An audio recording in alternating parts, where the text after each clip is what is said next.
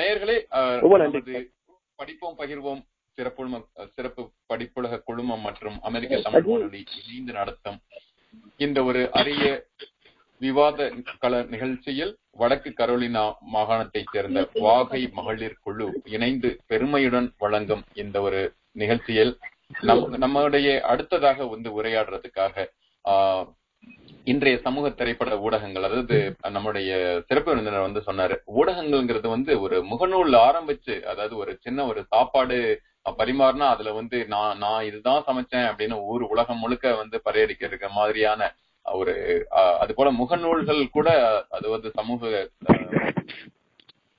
சமூக ஊடகங்களில் வந்து எந்த அளவுக்கு வந்து பங்களிக்கிறது அப்படின்றது யாருமையா சொன்னாரு.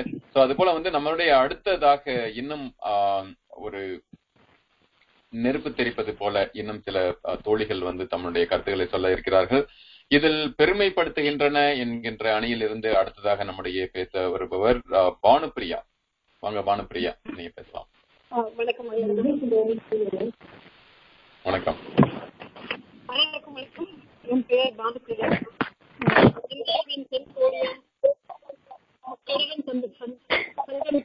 பானுப்பிரியா, நீங்க கொஞ்சம் பக்கத்துல வந்து பேசலாம். கொஞ்சம் குரல்ல கொஞ்சம் ஆ பேசலாம் பேசலாம் தொடர்ந்து பேசலாம். அனைவருக்கும் வணக்கம். என் பெயர் அனுப்பியா. இந்தியாவின் தென்கொரியா முக்கடலும் சங்கமிக்கின்ற கன்னியாகுமரியில் பிறந்து வளர்ந்த எனக்கு இந்த காலகட்டத்தில் பெருகி வரும் சமூக ஊடகங்கள் பெண்களை பெருமைப்படுத்துகின்றன என்ற என்னுடைய பதிவை பதிவு செய்வதற்கு வாய்ப்பு தந்ததற்கு மிக்க நன்றி. இதற்குள்ளே தன்னை சீட்டி வைக்கும் என்ற விலை மீது தலை கவிழ்ந்தால் சட்டங்கள் ஆயுதம் சட்டங்கள் செய்வதும் பெண்கள் நடத்த வந்தோம் என்ற பாரதியோட தலைவர் நன்மாக்கிய சாதனை பெண்கள் இந்த இந்தியாவின் பெருமையை உலகம் முழுக்க பறைசாற்றிக் கொண்டு வருகிறார்கள். இந்த புதுமை பெண்கள் ஒவ்வொரு வீட்டில் உள்ள வரவேற்பு அறையிலும் பெருமைப்படுத்தப்படுகிறார்கள் என்றால் இந்த ஊடகம் மொழியாகத்தான் வர முடிகிறது. இதை மறுப்பதற்கு இல்லை. சமூக ஊடகம் இல்லாத அந்த காலத்தில் வாழ்ந்த நம் முன்னோர்களான மூதாட்டிகள் அவர்கள் விட்டு சென்ற பாரம்பரிய மருத்துவ முறையான பாட்டு வைத்தியத்தை சமூக ஊடகங்கள் மூலமாகத்தான் ஒளிபரப்பப்பட்டு நம் மூதாட்டிகளை பெருமைப்படுத்துகின்றோம். அதே போல இந்த நடக்கின்ற பட்டிமன்றங்கள் ஆண்களுக்கு இணையான பெண் சொத்துணிவாளர்கள் கலந்து கொள்கிறார்கள். பெண் நடுவர்களாக நிறைய பேர் வந்து கொண்டிருக்கிறார்கள். முன்னோர்கள் எடுத்துக்கொண்டு இந்த பெண்கள் வரை பெண்களை பெருமைப்படுத்துவது இந்த ஊடகங்கள் தான். புரிந்து வரும் பெண்களை உலகம் ஒரே ஒரு தினம் இந்த உலக மகளிர் தினம். இந்த மகளிர் மாதத்தை கொண்டாடும் வகையில் வளர்ச்சிக்காரர்களோட வாகை மகளிர் குழு அவர்களை பெருமைப்படுத்த பெருமைப்படுத்த படுத்திக் கொண்டிருக்கிறார்கள். இந்த அமெரிக்க தமிழ் வானொலி என்ற ஊடகம் ஒன்றுமே இவர்களை எதுவுமே வெளியிடும். இந்த டிபேட் முடிச்சதுக்கு அப்புறமா இந்த டிபேட் முடிச்சது அவங்க அப்லோட் பண்ணிட்டு கிடைக்கிற லைக்ஸ் கமெண்ட்ஸ் வச்சு பெருமைப்படுறவங்க நிறைய பேர் இருக்கிறாங்க. இது பெரிய பெரிய எடுத்துக்காட்டு. இது முச்சு கிடையாது எடுத்துக்காட்டு சொல்லலாம். கடைசி சொல்ல வருது, ஒரு பெண்ணின் மனம் இன்னொரு பெண்ணுக்கு தான் தெரியும். ஒரு பெண் இன்னொரு பெண்ணை பார்த்தான் பொறாமைப்படுவாள். ஒரு பெண் இன்னொரு பெண்ணை பார்த்தான் பொறுமையில் அடைவாள். ஒரு பெண் ஒரு விருதை வாங்கும் பொழுது அதை நேரடி ஒளிபரப்பு மூலம் பார்த்து கொண்டிருக்கின்ற இன்னொரு பெண் அவள் அடைகிற பெருமை அந்த பெண் வருவதற்கு மாதிரிதான் தெரியும். இதன் மூலமாக கடைசியாக சமூக ஊடகங்கள் பெண்களுக்கு பெருமையை தான் சேர்க்கின்றன என்பதை சொல்லி முடித்துக் கொள்கிறேன். நன்றி நன்றி. ஆஹ் அட்டகாசமா சொன்னீங்க. அதாவது இன்னும் பெருமை தான் படுத்திட்டு இருக்கு. இப்போ இந்த அமெரிக்க தமிழ் வானொலியிலேயே நாங்க வந்து பெண்கள் ஊடகத்தை பத்தி பேசுறோம் அப்படின்னா ஆஹ் அந்த ஊடகங்கள் வந்து இந்த மாதிரி பெண்களுக்கு வந்து ஒரு பெரிய வாய்ப்பு தானே கொடுத்துட்டு இருக்கு. ஆஹ் அது மூலமா வந்து உலகம் முழுக்க வந்து நம்மளுடைய செய்திகள் போய் சேருது அப்படின்றத பத்தின பல பல கருத்துக்கள் வந்து சொன்னீங்க பானுப்பிரியா, மிக்க நன்றி. ஆஹ் அடுத்ததாக வந்து நம்முடைய வந்து அந்த கருத்தை வந்து மறுபடியும் ஆஹ் வெட்டி பேசுறதுக்காக வர்றாங்க நாகராணி. நாகராணி வாங்க, இந்த ஊடகங்கள் எப்படி இப்படி எல்லாம் பெருமைப்படுத்துது அப்படிங்கறத பத்தி பேசுங்க. வணக்கம், நான் நாகராணி பேசுறேன். நான் மதுரையில இருந்து வரேன். மதுரை அழகர் ஆத்திர இறங்குறது விசேஷமான ஒரு திருவிழா. இங்க நான் பேச வந்திருக்க தலைப்பு என்னன்னா, அதுக்கு முன்னாடி இங்க கேரி நார்த் கரோலினா இங்க வந்து கேரி தமிழ் பள்ளியில நான் பள்ளி ஆசிரியராக வேலை பார்க்கிறேன். நான் இங்க பேச வந்திருக்க தலைப்பு என்னவென்றால், ஊடகங்களின் பெண்கள் எப்படி சிறுமைப்படுத்துகிறார்கள் என்று. பெண்கள் நாட்டின் கண்கள் என்று பலர் பாடியுள்ளார். இப்போது இப்போ வர செய்தித்தாள், நகைச்சுவை துணுக்கு, கதை, கவிதை எல்லாத்துலயுமே பெண்களை மையப்படுத்தி தான் இந்த ஊடகங்கள் ரொம்ப சிறுமைப்படுத்தி தான் பாக்குறாங்க. உதாரணத்துக்கு நம்ம செய்தித்தாள்ல வந்து அனிதாவின் கதை, நீட் தேர்வுக்காக நிறைய அவ போராடினா, அவ போராடினப்போ ஒண்ணுமே வந்து தெரியப்படுத்தல. கடைசியில அவ தற்கொலை செஞ்ச பிறகுதான் ஊடகங்கள் வந்து தெரியப்படுத்தினது. அதை முன்னாடியே பண்ணியிருந்தா அவ தற்கொலை பண்ணியிருக்காம இருப்பா, இந்நேரம் ஏதாவது ஒரு கல்லூரியில மருத்துவராக சேர்ந்திருப்பாங்க. அதே மாதிரி அட்டை படங்கள்ல நிறைய அரைகுறை போட்ட பெண்களை தான் காட்டுறாங்க. சாதனை படைத்த பெண்கள் படங்கள் காட்டுவது ரொம்ப குறைவு. அட்டை படங்கள்ல வரக்கூடிய பெண்கள் அரைகுறையா ஆடை அணிவதனால் அவங்களோட அவங்களவே தப்பா விமர்சிக்கிறாங்க. அவங்களோட எதிர்காலமே வந்து கேள்விக்குறியாகிறது. இதே இன்னும் போல இன்னும் சொல்லிக்கிட்டே போலாம். அந்த காலத்துல திரைப்படங்கள்ல எல்லாம் நம்ம பார்த்திருக்கோம், பெண்களை வந்து ரவிக்கு கூட போடாம கண்ணியமா காமிச்சிருப்பாங்க. ஆனா இப்போ லெகின்ஸ் ஆபாசமா அப்படின்னு காமிச்சு நிறைய அவங்கள பத்தி பெண்களோட படங்களை போட்டு ஆபாசமா குறியிட்டு காட்டி காமிச்சிருக்காங்க. அவங்க போட்டிருக்கத வந்து ட்ரெஸ், அது வந்து ரொம்ப இந்த ஊடகத்தினால பெண்கள் வந்து ரொம்ப சிறுமைப்படுத்துறாங்கன்றதுக்கு அவங்க இதை விட வேற சான்று வேற எதுவும் கிடையாது. உணர்ச்சி தூண்டும் பொருளாகவும் காட்சி பொருளாகவும் போக பொருளாகவும் தான் பெண்கள் எப்பயுமே செல்லப்படுறாங்க. இதுல நகைச்சுவை துணுக்களை கூட நீங்க பாத்தீங்கன்னா, ஒரு பையனும் ஒரு நாயும் பேசுறாங்க. உன் ஆள் இப்ப வரும் பாரு, நீ துரத்துற மாதிரி துரத்து, நான் வந்து காப்பாத்துற மாதிரி காப்பாத்துறேன். டீல் என்னன்னா, பிஸ்கட் பாக்கெட்டு உனக்கு, அந்த ஃபிகர் எனக்கு, இன்னும் சொல்லிக்கிட்டே போலாம். இந்த மாதிரி நிறைய துணுக்குகள் வந்து கொண்டே இருக்கு. எல்லாமே பெண்களை வந்து மையப்படுத்திதான் வருது. அது இல்லாம அட்டை படங்கள்ல ஆரோக்கிய குறிப்புகள் கூட வருது. அந்த ஆரோக்கிய குறிப்புகள் பாத்தீங்கன்னா என்ன சொல்றாங்கன்னா, பெண்கள் வந்து தொலைபேசி பேசினால் புற்றுநோய் வருமா, கண்ணுக்கு ஸ்பெஷல் யோகா, சாப்பாட்டை முழுங்க முடியலையா, நம்ம அம்மாக்கள் ஒரு பழமொழி சொல்லுவாங்க, நொறுங்க தின்றால் நூறு வயசுன்னு. ஆனா இப்ப இருக்க பெண்கள் யாருமே வந்து சாப்பிடறது கூட கிடையாது. நான் குண்டாயிருவேன், நான் ஒல்லியா ஒல்லியா இருக்கணும்னு சொல்லிட்டு உணவை கூட கட்டுப்பாட்டுக்கு கொண்டு வந்திருக்காங்க. இதே மாதிரி நம்ம பெண்கள் எல்லா இடத்துலயுமே வந்து அதிகாரம் பெற்றிருந்தாலுமே ஆனா ஊடகங்கள்னால அவங்க வந்து பாதிக்கப்பட்டுதான் இருக்காங்க. கடைசியா ஒரு சில வரிகள் சொல்லி முடிக்கிறேன். தன்மானத்திற்காக எதையும் இழக்கலாம், எதற்காகவும் தன்மானத்தை இழக்க கூடாது. எனக்கு வாய்ப்பை தந்த என் கணவருக்கு நான் நன்றி சொல்கிறேன், இந்த ஊடகத்துக்கும் நான் நன்றி சொல்கிறேன். வணக்கம். கலக்கல் கலக்கல் நாகராணி, ரொம்ப ரொம்ப பவர்ஃபுல்லான பாயிண்ட்ஸ் வச்சிங்க. அதாவது நாங்கள் பேசா பொருளை பேசினான் துணிந்தோம் என்பது போல வந்து பெண்கள் வந்து முன்கூட்டி, அதாவது எந்தெந்த வகையில எல்லாம் வந்து சிறுமைப்படுத்தப்படுகிறோம் அப்படிங்கிறதுக்கு வந்து ஒரு பெண்களின் குரலாவே நீங்க வந்து ஒழிச்சிங்க. மிக்க நன்றி நாகராணி. ஆஹ் அடுத்ததாக வந்து நாம் பெருமைப்படுத்துகின்றன ஊடகங்கள் அப்படின்னு சொல்றதுக்காக வந்து பிருத்வி அருண் வந்து அதை வெட்டி பேசுறதுக்காக அருமையா வரப்போறாங்க. எப்படி எப்படிலாம் பெருமைப்படுத்துது அப்படிங்கறத வந்து அவங்க பட்டியலிட போறாங்க. வாங்க பிருத்வி. வணக்கம் மகேந்திரன் சார், நான் ஈரோடு மாவட்டத்துல இருந்து வரேன். நான் ஊடகங்கள் பெண்களை பெருமைதான் படுத்துக்கின்றன அப்படின்னு சொல்லி பேச போறேன். ஃபர்ஸ்ட் இப்போ மேகசின்ஸ் நான் மெயினா பேச பேச போறது பாத்தீங்கன்னா, செய்தித்தாள்கள், மாத இதழ்கள், வார இதழ்கள். இப்ப பாத்தீங்கன்னா சாதனை படிச்ச பெண்களை பத்தி மருத்துவத்துறை, பொறியியல் துறை இதுல எல்லாம் சாதனை படிச்சவங்களை பத்தி இந்த மாதிரி மேகசின்ஸ்ல இதெல்லாம் நிறைய போடுறாங்க.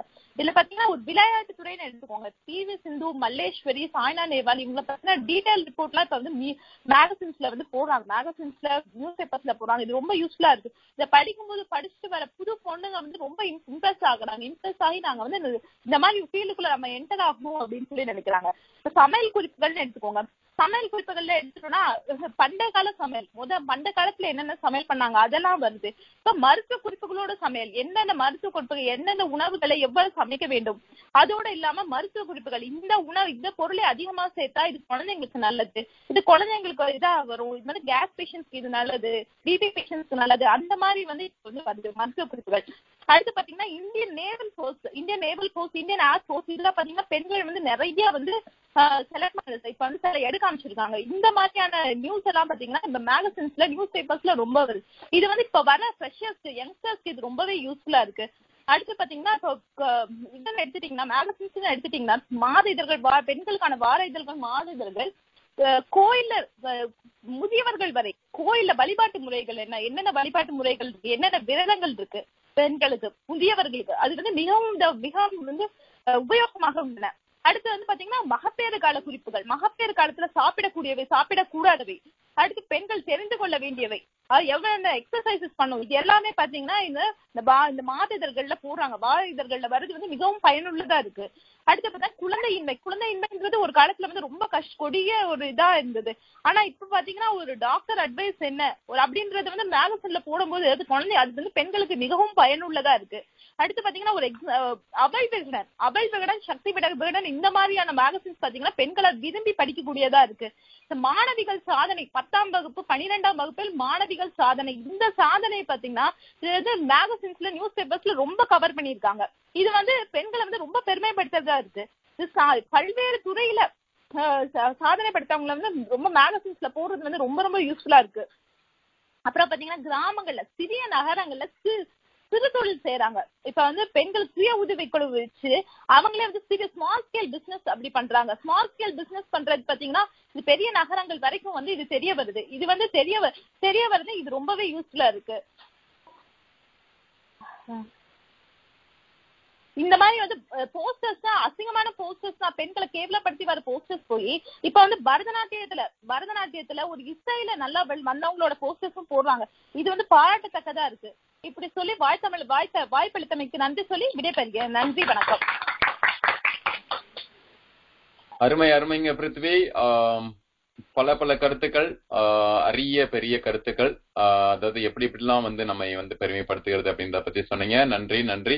ஆஹ் அடுத்ததாக நம்முடைய வந்து இணைய இருப்பது வந்து வாகை மகளிர் குழுல இருந்து அதே நம்மளுடைய வடக்கு கலர் வட கரோலினா மாகாணத்துல இருந்து அஹ் சத்யபிரியா வர்றாங்க. வாங்க சத்யபிரியா, நம்மளோட வந்து சீர்றாங்களா இல்ல வந்து ஒரு புயலா இருக்கிறாங்களா இல்ல தென்றலா இருக்கிறாங்களா அப்படின்னு பாக்கலாம். சத்யபிரியா, உங்களுக்காக. வணக்கம் நண்பரே. நீ நடக்க பாதை இல்லை என்று கவலைப்படாதே, நீ நடந்தால் அதுவே ஒரு பாதை என்று சொன்ன அப்துல் கலாம் அவர்களின் வரிகளோடு தமிழை நேசிக்கும் அனைவருக்கும் என்னுடைய பணிவான வணக்கம். நான் சத்யபிரியா ராமமூர்த்தி, சிங்கார சென்னையிலிருந்து வந்திருக்கேன். இன்றைய சமூகம் பெண்களை சிறுமைப்படுத்துகின்றன பத்தி பேச போறேன். நான் எடுத்திருக்கிறது வந்து விளம்பரத்துறை. பொதுவா ஊடகங்களை பாத்தீங்கன்னா பெண்களோட நிலைமை வந்து கவலைக்கிடுந்தாங்க. நகையிலிருந்து ஆண்கள் சவரம் செய்ய பாவிக்கும் பொருட்கள் வரை பெண்கள் தான். நடுவரே அதை நல்லா கிளியரா சொல்லிட்டாரு. ஊடகங்கள பெண்களை வந்து ஒரு விளம்பர பொருட்களை தான் பாவிக்கிறாங்க. இந்த தலைப்பு கொடுத்த உடனே எனக்கு ஒரு கவிஞரோட நாலு நாலு வரி கவிதை ஞாபகத்துக்கு வந்தது. துணி, துணி இல்லா நடிகை, விளம்பர ஓவியம், அகல துணியும். விளம்பரம் குளிப்பாட்டி அழுக்காகிறான் பெண்ணை தொலைக்காட்சிகளில். விளம்பரத்துல எப்பவுமே பெண்களை ஒரு கவர்ச்சி புதுமையா தாங்க காட்டுறாங்க. இப்ப பாத்தீங்கன்னா நிறைய ஃபேஸ் கிரீம், பெர்ஃப்யூம் ஆட்ஸ் நிறைய வந்துருச்சு. ஒரு ஃபேஸ் கிரீம்ல கருப்பா இருக்கிறவங்க அந்த ஃபேஸ் கிரீம் யூஸ் பண்ணா ஒரே நாள்ல வெள்ளையாயிட்டு கான்பிடன்ஸ் லெவல் ஏறுமாமா, அப்படியே வேலை கிடைக்குமா? ஏன் கருப்பா இருக்கவங்களுக்கு எல்லாம் வேலை கிடைக்காதா? இல்ல கருப்பா இருக்கவங்களுக்கு வேலை கொடுக்க கூடாதுன்னு ஏதாவது ஒரு ரூல் இருக்கா? ஏன் மாடல்ஸ் எல்லாருமே வெள்ளையாத்தான் இருக்கணுமா? டாக்டர்ஸ் எல்லாருமே வெள்ளை வேண்டாம் வெள்ளை வேண்டான்றாங்க. வெள்ளை சக்கரை வேணாம், வெள்ளை உப்பு வேணாம். ஆனா நமக்கு மாடல்ஸும் அழகிகள் மட்டும் வெள்ளையா வேணும். ஹீரோஸ் எல்லாம் மட்டும் கருப்பா இருப்பாங்க, குடிப்பாங்க, படி படிக்காதவனா இருப்பாங்க, ரவுடியா இருப்பாங்க. அதெல்லாம் கூடுதல் குவாலிஃபிகேஷன். ஆனா இப்ப இருக்கிற மாடல்ஸ்க்கு எல்லாம் வெள்ளையா இருக்கணும், ஒல்லியா இருக்கணும், அழகா இருக்கணும். இப்ப இதை பார்த்து பார்த்து பெண்கள் எல்லாருமே அவங்களுடைய ஆரோக்கியம், கல்வி, அதையெல்லாம் அதையெல்லாம் விட அழகுதான் முக்கியன்ற மாதிரி காட்டிட்டு போயிட்டாங்க. இப்ப இருக்கிற சோசியல் மீடியாஸ்ல நம்ம சந்திக்கிற சவால் என்ன தெரியுங்களா? Memes, fake news. அதாவது மீம்ஸ்னா ஒரு கருத்து, யாரு என்ன வேணாலும் கருத்து சொல்லலாம். கமெண்ட், நேற்று ஒரு ஸ்பீச்சை பார்த்துட்டு இருந்தேன். ஒரு பொண்ணு ரொம்ப அழகா கருத்து சொல்லிட்டு இருந்தா காலேஜ் பசங்களுக்கு. கீழே ஒரு கமெண்ட் வருது, பாப்பா கருத்து கருத்துன்னு சொல்லி பாப்பா பெருத்து போச்சுடா பாவன்றாங்க. இதெல்லாம் என்னங்க நியாயம்? ஒரு பெண்ணை இப்படிதான் சிறுமைப்படுத்தணுமா? நிறைய மீம்ஸ் வருதுங்க. அந்த காலத்துல ஒரு ஆணுக்கு பெண்ணை பிடிக்கலன்னா அவருடைய ஆபீஸ் பாத்ரூம்ல அந்த பெண்ணோட படத்தை வரைஞ்சி ஒரு அம்புக்குறி விட்டு ஆஹ் கெட்ட வார்த்தைகள்லாம் எழுதுவாங்க. மறைக்கப்பட்ட அந்த கெட்ட வார்த்தைகளை இன்று பப்ளிசிட்டி பண்ணி ஊடகம் மூலியமா எல்லாருக்குமே பப்ளிசிட்டி பண்றாங்க. இது பெருமை, பெண்களை பெருமைப்படுத்துவதா இல்ல சிறுமைப்படுத்துவதா? நீங்களே சொல்லுங்க. அதே மாதிரி சேலம் வினப்பிரியா என்னங்க தப்பு பண்ணாங்க? பேஸ்புக்ல ஒரு ஃப்ரெண்ட் இருந்தா, அவன் காதலிக்கிறேன்னு சொன்னா, இவன் முதல்ல ஆமான்னா அப்புறம் வேண்டானா. ஏன் நாங்க டிசர்வ் பண்ணக்கூடாதா? அந்த காலத்துல எத்தனையோ பேர் பொண்ணு பார்க்க வரேன்னு சொல்லிட்டு சொஜி பஜ்ஜி எல்லாம் சாப்பிட்டுட்டு போயிடுறீங்க. லெட்டர் போடுறேன்னு யாராவது லெட்டர் போட்டிருக்கீங்களா? ஏன் பொண்ணு மட்டும் லவ் பண்றேன்னு சொன்னா பண்ணிட்டே தான் இருக்கணுமா? எங்களுக்கு ஒரு இது இருக்கு, நாங்களும் ரிஜெக்ட் பண்ணலாம். ரெண்டாயிரம் வருஷமாவே ஊறி ஊறி போன இந்த ஆண் பெரியவன் தான் என்கிற நினைப்பு இதுல இருந்து ஆஹ் இதை ஒரு திரைப்படம் வந்து முழு பெருசாக்கி காட்டுது. இப்ப திரைப்படங்கள்லாம் போனீங்கன்னா முன்னாடி ஸ்மோக்கிங் இஸ் இன்ஜூரியஸ் டு ஹெல்த்னு வருவாங்க. இன்னும் கொஞ்சம் நாட்ல பாருங்க Facebook and WhatsApp is injurious to ஹெல்த்னு சொல்லிடுவாங்க. இப்ப எல்லா துறையிலுமே பெண்கள் முன்ன முன்ன இருக்கிற காலத்துல எதற்கெல்லாமோ போராடும் இந்த பெண் இயக்கங்கள் இத்தகைய பெண்களை இழிவுபடுத்தும் விளம்பரத்துக்காக போராடினா ரொம்ப நல்லா இருக்கும்னு சொல்லி நான் நன்றி வாய்ப்பு கொடுத்ததுக்கு நன்றி கூறி விடைபெறுகிறேன். நன்றி, வணக்கம். அருமை அருமை கலக்கல்ங்க சத்யபிரியா. அவருடைய ஷார்ப்பா ஒரு ஒரு நெருப்பு தெரிக்கிறது போல வந்து பல பல கருத்துக்கள் முன்னாடி வச்சிருக்காங்க. நேயர்களே, இப்பொழுது நம்மளுடைய இந்த விவாத களம் மிக மிக சூடாக பல கருத்துக்களோட வந்து தொடர்ந்து வந்துகிட்டு இருக்கு. ஆஹ் இந்த குழுமத்தில் வந்து கிட்டத்தட்ட நிறைய பேச்சாளர்கள் வந்து கிட்டத்தட்ட அவர்களுடைய முதல் வாய்ப்புகளாகவும் இருப்பதாக நாங்கள் கேள்விப்படுகிறோம். ஆஹ் ரொம்ப ரொம்ப மகிழ்ச்சியா இருக்கு. அதாவது இவங்க பேசுறது எல்லாமே வந்து இப்பதான் பேசுறாங்க அப்படின்ற மாதிரி இல்லாம அவங்க நல்ல நெடிய அனுபவங்களோட, அதுவும் அவர்களுடைய நேரடி வாழ்வியல் சம்பவங்களை வந்து சேர்த்து சொல்றப்ப வந்து இன்னும் கூட நிகழ்ச்சிக்கு வந்து ஒரு உயிர் கொடுக்குது. ஆஹ் நன்றி. ஆஹ் மிகுந்த மிகுந்த ஒரு இந்த ஒரு சூடான இந்த ஒரு விவாத களத்தில் அடுத்ததாக வந்து அவன் நம்மை பெருமைப்படுத்துகிறது அப்படிங்கிற அணியிலிருந்து நமக்காக ஜமீலா ஷபீக் அவங்க வந்து பேச போறாங்க. வாங்க ஜமீலா. வணக்கம் மகேந்திரன் அவர்களே, நான் ஜமீலா பேசுறேன். திருச்சி மாவட்டத்திலிருந்து வந்திருக்கேன். இங்க வந்து எப்படி சமூக வலைத்தளங்கள் பெண்களை பெருமைப்படுத்துகிறது என்ற தலைப்புல பேச வந்திருக்கேன். அது போதும் பெண்ணிற்கு படிப்பதற்கு என்ற காலம் போய் அடுப்பு ஊதுவதையே படிப்பாக்கி அதை ஆண்களும் செய்யும் தொழிலாக மாற்றிய பெருமை இன்றைய ஊடகத்தையே சேரும். பெண்கள் மட்டும் செய்யும் வேலையாக இருந்த சமையல் செய்தல், குழந்தை வளர்ப்பு மற்றும் வீட்டை பராமரித்தல் போன்ற எண்ணற்ற பெண்கள் செய்யும் வேலைகளை சிறுமைப்படுத்தி பேசிய சமூகத்தை அதன் செவியில் அரைத்து அதன் மகத்துவத்தை உணர்த்திய பெருமை ஊடகங்கள் மற்றும் இணையதளங்களிலே சேரும். இணையதளங்களை பயன்படுத்தும் முதல் தலைமுறையினராகிய நாம் பின்னோக்கி சென்று பார்த்தால் அல்லது நமது பெற்றோரிடம் கேட்டால் புரியும் பெண்களின் நிலை அன்றைய காலகட்டத்தில் என்னவென்று. பெண் ஆற்றல் மகத்தானது, அவள் அளவிட முடியாதது, அவள் சக்தியின் உருவம் என்பதை கல்பனா சாவ்லா, சரோஜினி நாயுடு ஆகியோரை பற்றி பத்திரிகைகள் இல்லை எழுதியிருக்க இல்லை என்றால் தெரிந்திருக்காது. இன்றைய தலைமுறையிற்கு பெண்ணின் மகத்துவம் என்ன என்று புரிந்திருக்காது.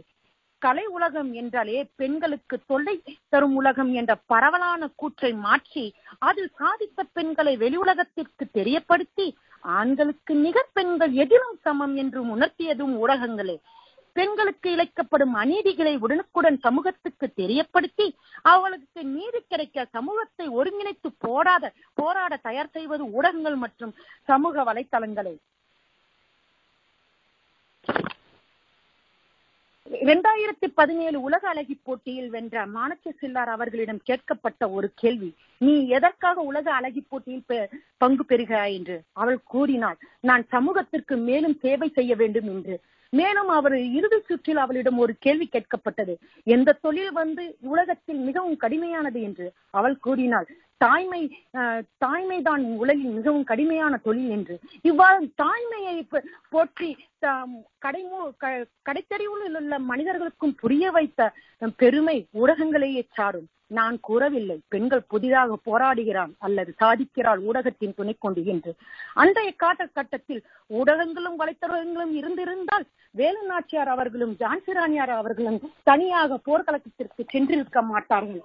இன்றைய காலகட்டத்தில் ஊட இன்றைய காலகட்டத்தில் ஊடகங்களும் சமூக வலைத்தளங்களும் இல்லை என்றால் டெல்லியில் நிர்பயாவிற்கு இழைக்கப்பட்ட அநீதிக்கு நியாயம் கிடைத்திருக்காது என்று கூறி எனது உரையை முடித்துக் கொள்கிறேன்.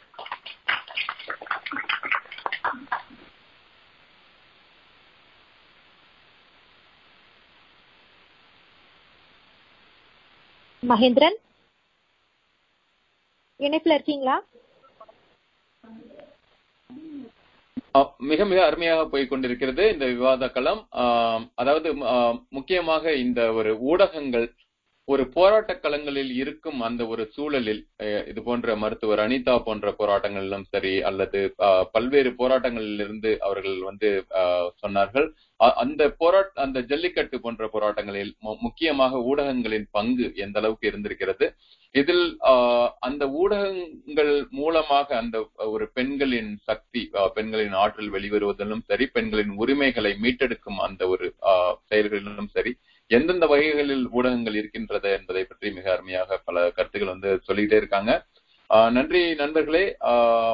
அடுத்ததாக வந்து நம்முடைய வந்து பேசுறதுக்காக இல்ல, இந்த ஊடகங்கள் இன்னும் கூட நம்மளை வந்து சிரமப்படுத்திருக்கிட்டு இருக்கு அப்படிங்கிறதுக்காக ஜெனிஃபர் வந்து நம்முடைய வந்து பேச போறாங்க. வாங்க ஜெனிஃபர். வணக்கம் மகேந்திரன், நான் ஜெனிஃபர். நான் ஊடகங்கள் பெண்களை சிறுமைப்படுத்துதுங்கிற அணியில இருந்து சினிமா பத்தி பேசுறேன். ஒரு புகைப்படம் அப்படிங்கிறது ஆயிரம் வார்த்தைகளுக்கு சமானம்னு சொல்லுவாங்க.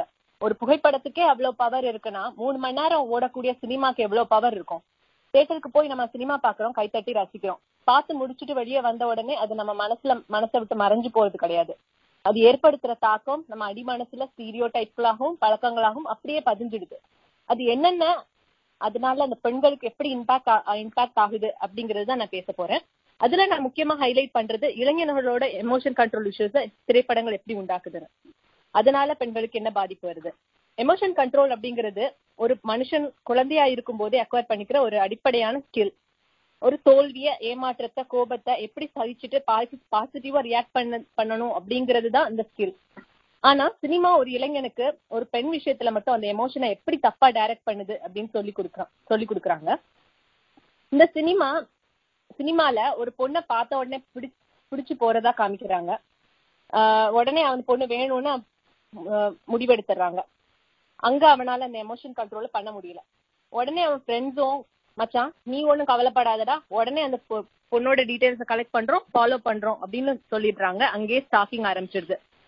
இந்த சினிமால ஸ்டாக்கிங் பண்ணப்படுற பொண்ணும் எல்லா டார்ச்சரையும் தாங்கிக்கிட்டு கடைசியில ஓகேன்னு சொல்ற மாதிரிதான் காமிக்கிறாங்க. சோ ரியாலிட்டியில அவனுக்கு அதே எதிர்பார்ப்போட அவன் ஃபாலோ பண்றான். அந்த ஏமாற்றத்துல போய் முடியும் போது அந்த எமோஷனை அவனுக்கு ஹேண்டில் பண்றது எப்படின்னு தெரியாம வயலண்டா முடிவெடுத்துறான். அந்த பொண்ணும் அந்த பொண்ணு மூஞ்சில ஆசிட் அடிக்கிறான், கொலை பண்றான், என்னென்னமோ ரியாலிட்டியில நடக்குது. அதை நம்ம பார்த்துட்டு தான் இருக்கோம். இதே ஸ்டாக்கிங்க அந்த பொண்ணோட பெர்ஸ்பெக்டிவ்ல பார்த்தோம்னா அவளுக்கு நிறைய எமோஷனல் பாதிப்புகள் இருக்கும், சைக்காலஜிக்கல் பாதிப்புகள் இருக்கும். அதை எந்த படத்துலயும் சித்தரிக்கிறது கிடையாது. இன்னைக்கு ஸ்டாக்கிங்கிறது கிரைம்னோ எத்தனை பேருக்கு தெரியுது. அதை திருப்பி திருப்பி படத்துல பார்த்து பார்த்து அது ஒரு சகஜமான விஷயமாவும் ஜஸ்ட் ஒரு காதலிக்கிற அப்ரோச்சா தானே எல்லாரும் பாக்குறாங்க. ஈவன் ஒரு பொண்ணுக்கு கூட அந்த ஸ்டாக்கிங்கிற அவர் ஸ்டாக் பண்ணப்படும் போது அதை ரிப்போர்ட் பண்ணணும் அவேர்னஸ் வரமாட்டேங்குது. மௌன ராகம் கார்த்திக் சோ கூல் யூனோ அப்படின்னு நமக்கு கூட எத்தனை கேர்ள்ஸ் சொல்லி கேட்டிருக்கோம். மௌன ராகம், Minnale, Polladhavan, Boys, seven G, rainbow காலனின்னு ஸ்டாக்கிங் ஆதரிக்கிற படங்கள் எத்தனையோ எத்தனையோ வந்துட்டு தான் இருக்கு. நம்ம எத்தனை நாள் இந்த படங்கள் எல்லாம் அனுமதிக்க போறோம்? Stalking is a crime. அது ஆதரிக்கிற எந்த படத்தையும் நம்ம அனுமதிக்க கூடாது எப்போதும். Stalking is not cool, stalking is not romantic அப்படிங்கறத இந்த டைம்ல நான் அழுத்தமா பதிவு பண்றேன். அதுக்கு அந்த அழுத்தமா பதிவு பண்றதுக்கு கிடைச்ச நல்ல வாய்ப்பா நான் இதை நினைக்கிறேன்.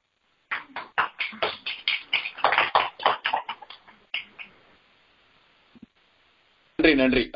அதாவது ஊடகங்களின் மூலமாக நம்முடைய கருத்துக்கள் சொல்லும் பொழுது அந்த உலக அளவில் போயிட்டு அது எந்தெந்த வகையில வந்து ஆஹ் நல்ல தாக்கங்களை ஏற்படுத்துவது போலவே மற்ற தீய தாக்கங்களையும் வந்து நிறைய ஏற்படுத்துது அப்படின்ற பத்தி சொன்னாங்க. ஆஹ் நன்றி. ஆஹ் நம்மளுடைய இந்த கிட்டத்தட்ட நவ சக்திகள் அப்படின்னு சொல்றது மாதிரி ஒவ்வொரு குழுவிலும் கிட்டத்தட்ட வந்து ஒன்பது ஒன்பது பெண்கள் வந்து வந்து நம்மளுடைய வந்து தன்னுடைய வீர ஆவேசமான வந்து பல உரைகளை வந்து சொல்லிட்டு இருக்காங்க. ஆஹ் இந்த இந்த தன்னுடைய கருத்துக்களை சொல்லும் இந்த ஒரு இந்த ரவுண்டு வந்து பல பல கருத்துக்கள் வந்து நம்ம கிட்ட சொல்லிட்டு இருக்கு. ஆஹ் இது மூலமா வந்து நம்ம மெய்ப்பொருள் காண்பதறிவு அப்படின்னு திருவள்ளுவர் சொல்லுவார். அதாவது இதுலயும் சொல்றப்ப வந்து எப்படின்னா நாம் நோய் நாடி நோய் முதல் நாடி அது தினைக்கும் வாய் நாடி வாய்ப்பு செயல் அப்படின்ற மாதிரி ஒவ்வொரு இதுக்கும் வந்து நம்ம அந்த ஒரு ரூட் காஸ் அனாலிசிஸ் அப்படின்னு பாக்குறோம். அப்படின்னா அது எதனால் வருகிறது, ஆஹ் அதை எப்படி நாம் களைவது, அது போன்ற வரும் துயர்களை எப்படி களைவது அப்படின்றதுக்காக திருவள்ளுவர் சொல்ற அந்த ஒரு திருக்குறள் ஆகட்டும், ஆஹ் எப்படி அந்த ஒரு ரூட் காஸ் அனாலிசிஸ் நம்ம ஒய் அப்படிங்கிற கொஸ்டினுக்கு வந்து ஏன் அப்படி நடக்கிறது அப்படின்ற கேள்விக்கு பின்னாடி போறோம் அப்படின்னா எதனால் வந்து ஊடகங்கள் வந்து வந்தது, அந்த ஊடகங்கள் வந்து நம்மளுடைய வாழ்வில் இருந்து எப்படி இப்படி பயன்படுத்தி வருகிறது அல்லது இன்னும் கூட எப்படி இப்படி பண்ணலாம் என்ற ஒரு பொறுப்புணர்வை சொல்வதாக வந்து பல பல வந்துட்டு இருக்கு. ஆஹ் நண்பர்களே, இது வந்து நம்மளுடைய இந்த அணிகளின் கிட்டத்தட்ட கடைசி பேச்சாளர்களாக வந்து இருவர் வரப்போகிறார்கள். ஆஹ் அதற்கு பிறகு வந்து தன்னுடைய அந்த அணி தலைவிகள் வந்து தங்களுடைய அந்த ஒரு தொகுப்புறையாக வந்து சில கருத்துக்களை வந்து சொல்லுவாங்க நம்மகிட்ட இன்னும் சில நிமிடங்களில். அதற்கு பிறகு மறுபடியும் நம்முடைய சிறப்பு விருந்தினர் ஆஹ் தன்னுடைய கருத்துக்களை வந்து முன்வைப்பார்.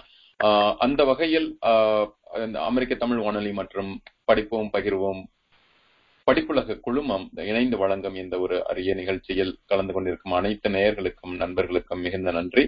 ஆஹ் அடுத்ததாக தோழி யாமினி ராஜ் அவர்கள், வாங்க யாமினி, உங்களுடைய கருத்துக்கள் ஆஹ் எப்படி வந்து ஊடகங்கள் பெருமைப்படுத்துகிறது அப்படிங்கறத பத்தி சொல்லுங்க. வணக்கம் மகேந்திரன், என் பேர் யாமினி, நான் மதுரையில இருந்து வந்திருக்கேன். நான் இன்று சமூக வலைத்தளமும் இணையமும் பெண்களின் வளர்ச்சிக்கு பெருமை சேர்க்கின்றன என்ற என்பதற்கு பல கருத்துக்களை முன்வைக்க வந்துள்ளேன். அதற்கு ஒரு நம்முடைய விவாத மேடையே நான் முழு முதல் எடுத்துக்காட்டாக கொள்ள விரும்புகிறேன். தோழி லாவண்யா இந்த விவாத மேடை ஆரம்பிக்கும் போதே சொன்னார், இந்த விவாத மேடை வெற்றிகரமாக போய்கொண்டிருப்பதற்கு நமது இணையமும் நம்ம வாட்ஸ்அப் இது மூலமாக ஒரு ஐந்து நாளுக்குள் இந்த விவாதம் இவ்வளவு அழகாக வெற்றிகரமாக நடப்பதற்கும் இவ்வளவு அழ அழகான பேச்சாளர்கள் எனக்கு தோழியாக கிடைப்பதற்கும் இணையமும் சமூக வலைத்தளங்களுமே காரணமாகிறது. இதுதான் முதல். அடுத்தது, பெண்களுக்கு தனி அடையாளம் கிடைக்கிறது. பெண்களுக்கு எப்போதுமே படித்தவர்களோ படித்த தனி அடையாளத்தை உருவாக்கி கொள்ளுதல், ஒரு ஆணை சார்ந்து இல்லாமல் தனக்கான அடையாளத்தை உருவாக்கி கொள்ளுதல் மிக மிக அவசியம். அந்த காலத்துல நாம் வாழ்ந்த காலம் வேறு, நாம் வாழ்ந்து கொண்டிருக்க காலம் வேறு. தொழில்நுட்பத்தோடு நாம் கைகோர்த்து கொண்டு முன்னேறினால்தான் விரைவாக கொள்கையை கோல்களையும் ரீச் பண்ண முடியும். இப்ப வந்து இணையமும் தொழில்நுட்பத்தின் மூலமாக இருபது வயது படித்தவர்கள் தான் வேலை கிடைக்கும் என்ற நிலை மாறி படிக்காதவர்கள், கிராம பெண்மணிகள் கூட கைத்தொழில், சமையல், கலை, அதன் மூலமாக வாட்ஸ்அப் குரூப், யூடியூப் சேனலில் தொழில் தொடங்கி அதிகமாக பொருளீட்டிக் கொண்டிருக்கிறார்கள். படித்தவர்கள் கூட முதுமை அடைந்தவுடன், எனக்கு தெரிந்த சிவகாசியில் பேராசிரியர் ஒருவர் புத்தகம் வெளியிட்டுக் கொண்டிருந்தார். இப்போது அவர் முதுமை இவந்தோ ரிட்டையர்மெண்ட் கூட யூடியூப் சேனல் அவர் மகனும் மகளும் அமெரிக்காவிலும் ஏற்படுத்தி கொடுத்து ரொம்ப மகிழ்ச்சியாக பொருளீட்டிக் கொண்டிருப்பது மட்டுமல்லாமல் பெண்களுக்கு ஏற்படும், வயதானவர்களுக்கு ஏற்படும் மன உளைச்சலில் இருந்து அவர் மீண்டும் மிகவும் மகிழ்ச்சியாக நிறைய பேருக்கு பாசிட்டிவ் இன்ஸ்பிரேஷனாக இருக்காங்க. அந்த ப்ரொஃபஸர் அவங்க சமையல் சேனல் நிறைய பேர் இருக்காங்க. அந்த மாதிரி பாட்டி வைத்தியம் யூடியூப் சேனல்ல நிறைய இருக்கு. தொழில் மட்டும் இல்ல, ஒரு எங்களுக்கான வளர்ச்சி, எங்கள் ஸ்ட்ரெஸ்ஸை போக்கிக்கொள்ள நிறைய சேனல் இருக்கு. அதனால பெண்களுடைய வளர்ச்சிக்கு அது மிகவும் உதவுகிறது. பெண்களுக்கு இழைக்கப்படும் சமூக சமூக அவலங்களான வரதட்சணை கொடுமை, ஈட்டீசிங் போன்றவற்று விரைவாக நீதி கிடைக்கிறது. இது என்னை மிகவும் ஈர்த்த விஷயம் இணையத்தில், சமூக வலைத்தளத்துக்கு. சங்கர் கௌசல்யா, இந்த ஹாசினி விவகாரம் போன்றவை விரைவாக தீர்வு கிடைப்பதற்கு பெண்கள், மக்கள், உலகெங்கும் உள்ள மக்கள் ட்விட்டர், யூடியூபில், பேஸ்புக்கில் பதிவிட்டு அதை வேகப்படுத்தி விரைவாக ஒரு வருடத்திற்குள் நீதி கிடைத்தது மிகவும் பெருமைப்பட வேண்டிய விஷயம். பெண்ணுக்கு இழைத்த கொடுமைக்கு உடனே தீர்வு கிடைக்க வேண்டும். அது வந்து அது கிடைத்தது, அது மகிழ்ச்சியான விஷயம். மூன்றாவது, பெண்கள் எங்கும் சுதந்திரமாக ஒரு ஆணை சார்ந்து இல்லாமல் தனியாக எங்கும் செல்ல முடியுது, பேச முடியுது, கருத்து சொல்ல முடிகிறது.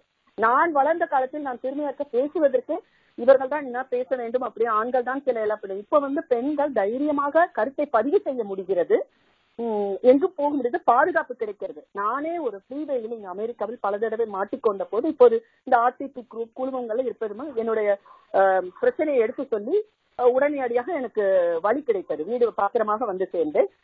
போன மாதம் கூட ஒரு யூபர் சர்வீஸில் ஒரு நடிகைக்கு ஏற்பட்ட பாதிப்பில் ட்விட்டரில் பதிவிட்டார். ஐந்து நிமிடத்தில் அவருக்கு தீர்வு கிடைத்தது.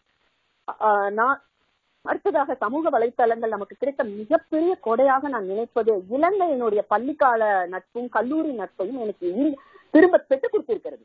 இதன் மூலமாக என் தொழிலில், என் தொழில் வளர்ச்சியில் ஒவ்வொருத்தர் அங்கு தங்கள் கருத்துக்களை பரிமாறிக்கொண்டு ஆஹ் மேலும் உயர உதவுகிறது. இறுதியாக நான் சொல்வது என்ன என்னவென்றால், லைக் பெண்கள் சவாலிக்கும், பெண்கள் அக்காலத்திலும் சரி எந்த காலத்திலும் எதிர்கொள்ளும் சவால்கள் அதிகம்.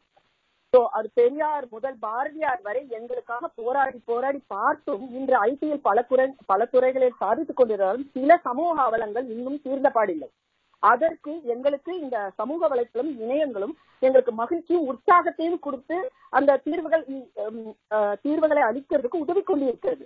இன்னும் சொல்ல போனால் சங்கர் கௌசல்யா இவ்வளவு ஆன பிறகு கௌசல்யா பெண் அது வந்து இதெல்லாம் முற்றிலும் அழிந்துவிடும் என்று நான் நம்புகிறேன். லைஃப் இஸ் மோசம் என்றது போய் லைஃப் இஸ் ஆசம் என்று பெண்கள் சொல்வதற்கு இணையதளமும் வலைத்தளங்களும் உதவுகிறேன் என்பது சிறிதளவும் ஐயமில்லை. எனது வரை இதன் முடித்துக் கொள்கிறேன். யாமினி ரொம்ப ஒரு மாதிரி பஞ்ச் டயலாக் எல்லாம் நிறைய சொல்லிட்டு போயிருக்கீங்க. அத முக்கியமா வந்து எப்படின்னா பெண்களோட உரிமையை வந்து வெளிப்படுத்துறதுக்கு வந்து இந்த சமூக ஊடகங்களுக்கு முன்னாடி எந்த அளவுக்கு வந்து அவர்களால் வெளிப்படுத்த முடிந்தது அப்படிங்கறது பார்த்தோம்னா ஆஹ் ரொம்ப ரொம்ப குறைவுன்னு தான் சொல்லலாம். அப்புறம் திரைப்பட பாடல்களே கூட ஆஹ் அந்த பெண்களுடைய உணர்வுகளை அப்படியே சொல்லுவது போல அந்த பெண் கவி கவிஞர்கள் வந்து இல்லாமல் போனது வந்து ஒரு துரதிஷ்டம்னு கூட சொல்லலாம். அல்லது வந்து அதிகமாக இல்லாதது வந்து ஆஹ் ஆஹ் நிறைய வந்து ஆண்கள் மனதிலிருந்து பெண்களுக்காக வந்து பாட்டில் எழுதுறது அது போலதான் நிறைய பார்த்திருக்கோம். இப்பொழுது இந்த வந்து இருக்கிற இந்த சமூக தளங்கள் மூலமா தன்னுடைய பெண்கள் வந்து நேரடியா ட்விட்டர் மூலமாகவோ பேஸ்புக் மூலமாகவோ அல்லது மற்ற ஊடகங்கள் மூலமாகவோ வந்து அவர்களுடைய கருத்துக்களை ரொம்ப வலிமையா வைக்க முடிகிறது. அந்த வைக்கிறது வந்து எப்படின்னா இன்னும் ஆயிரக்கணக்கான மக்களுக்கு வந்து உடனடியா போய் சேர்கிறது. தான் என்ன நினைக்கிறோம் அப்படிங்கறத வந்து நேரடியா எந்த ஒரு ஒளிவு மறைவும் இல்லாமல் இந்த ஒரு பகிர்வதற்கு வந்து ஊடகங்கள் எவ்வளவு பயனுள்ளதா இருக்கு அப்படிங்கறத பத்தி நிறைய சொன்னாங்க. நன்றி யாமினி ராஜ், மிக்க மிக்க மகிழ்ச்சி, நன்றி. அடுத்ததாக வந்து நம்முடைய ஆஹ் இறுதி பேச்சாளராக அந்த அணியில் இருந்து சிறுமைப்படுத்துகின்றன இன்னும் கூட அப்படின்ற மாதிரியான ஒரு வாதத்தை முன்வைக்கிறதுக்காக வந்து ஆஹ் மூமினா சித்திக் அவர்கள். வாங்க மூமினா. நன்றி மகேந்திரன் அவர்களே. ஆஹ் என் பேர் மூமினா சித்திக். எனக்கு மூணு பொண்ணுங்க. மகள்களை பெற்ற மகாராசி என்ற பெருமையுடன் மகளிர் மாத வாழ்த்துக்களை தெரிவித்துக் கொண்டு எனது உரையை ஆரம்பிக்கிறேன். அதாவது திட்டவட்டமாக சமூக ஊடகங்கள் பெண்களை தொடர்ந்து சிறுமைப்படுத்திக் கொண்டிருக்கின்றனவே என்று ஆணித்தரமாக கூற வந்துள்ளது. நாங்க ஆக்சுவலி ஊடகம் வேணான்னு சொல்லலைங்க, சமுதாயத்துல ஒரு வேணான்னு சொல்லல, சமுதாயத்துல ஒரு தரத்தின பெண்களை வந்து சிறுமைப்படுத்தாம இருந்தா நல்லா இருக்குமேன்னு மட்டும்தான் சொல் சொல்றோம் இப்ப எனக்கு முன்னாடி பேசினவங்க எல்லாருமே தனிப்பட்ட முறையில ஒரு தனி ஒரு தனிப்பட்ட பெண்ணுக்கு நடந்த இது சிறுமை பெருமை அதை பத்தி பேசிட்டு இருக்காங்க. ஆனா நானு இந்த ஊடகம் திட்டமிட்டு ஒட்டுமொத்த பெண்களோட பெண்கள் சமுதாயத்தையே அவங்களுடைய அந்த சூழ்ச்சியான இது ஒடுக்கு எப்படி ஒடுக்கு ஒடுக்கப்பட்டு சிறுமைப்படுத்துகிறாங்க அப்படிங்கறதுதான் நான் என்னோட கருத்து. அதாவது தகவல் பரிமாற்றம் தகவல் ஊடகம் என்பது தகவல் பரிமாற்றம், அதுதான் அவங்களோட முக்கியமான வேலை.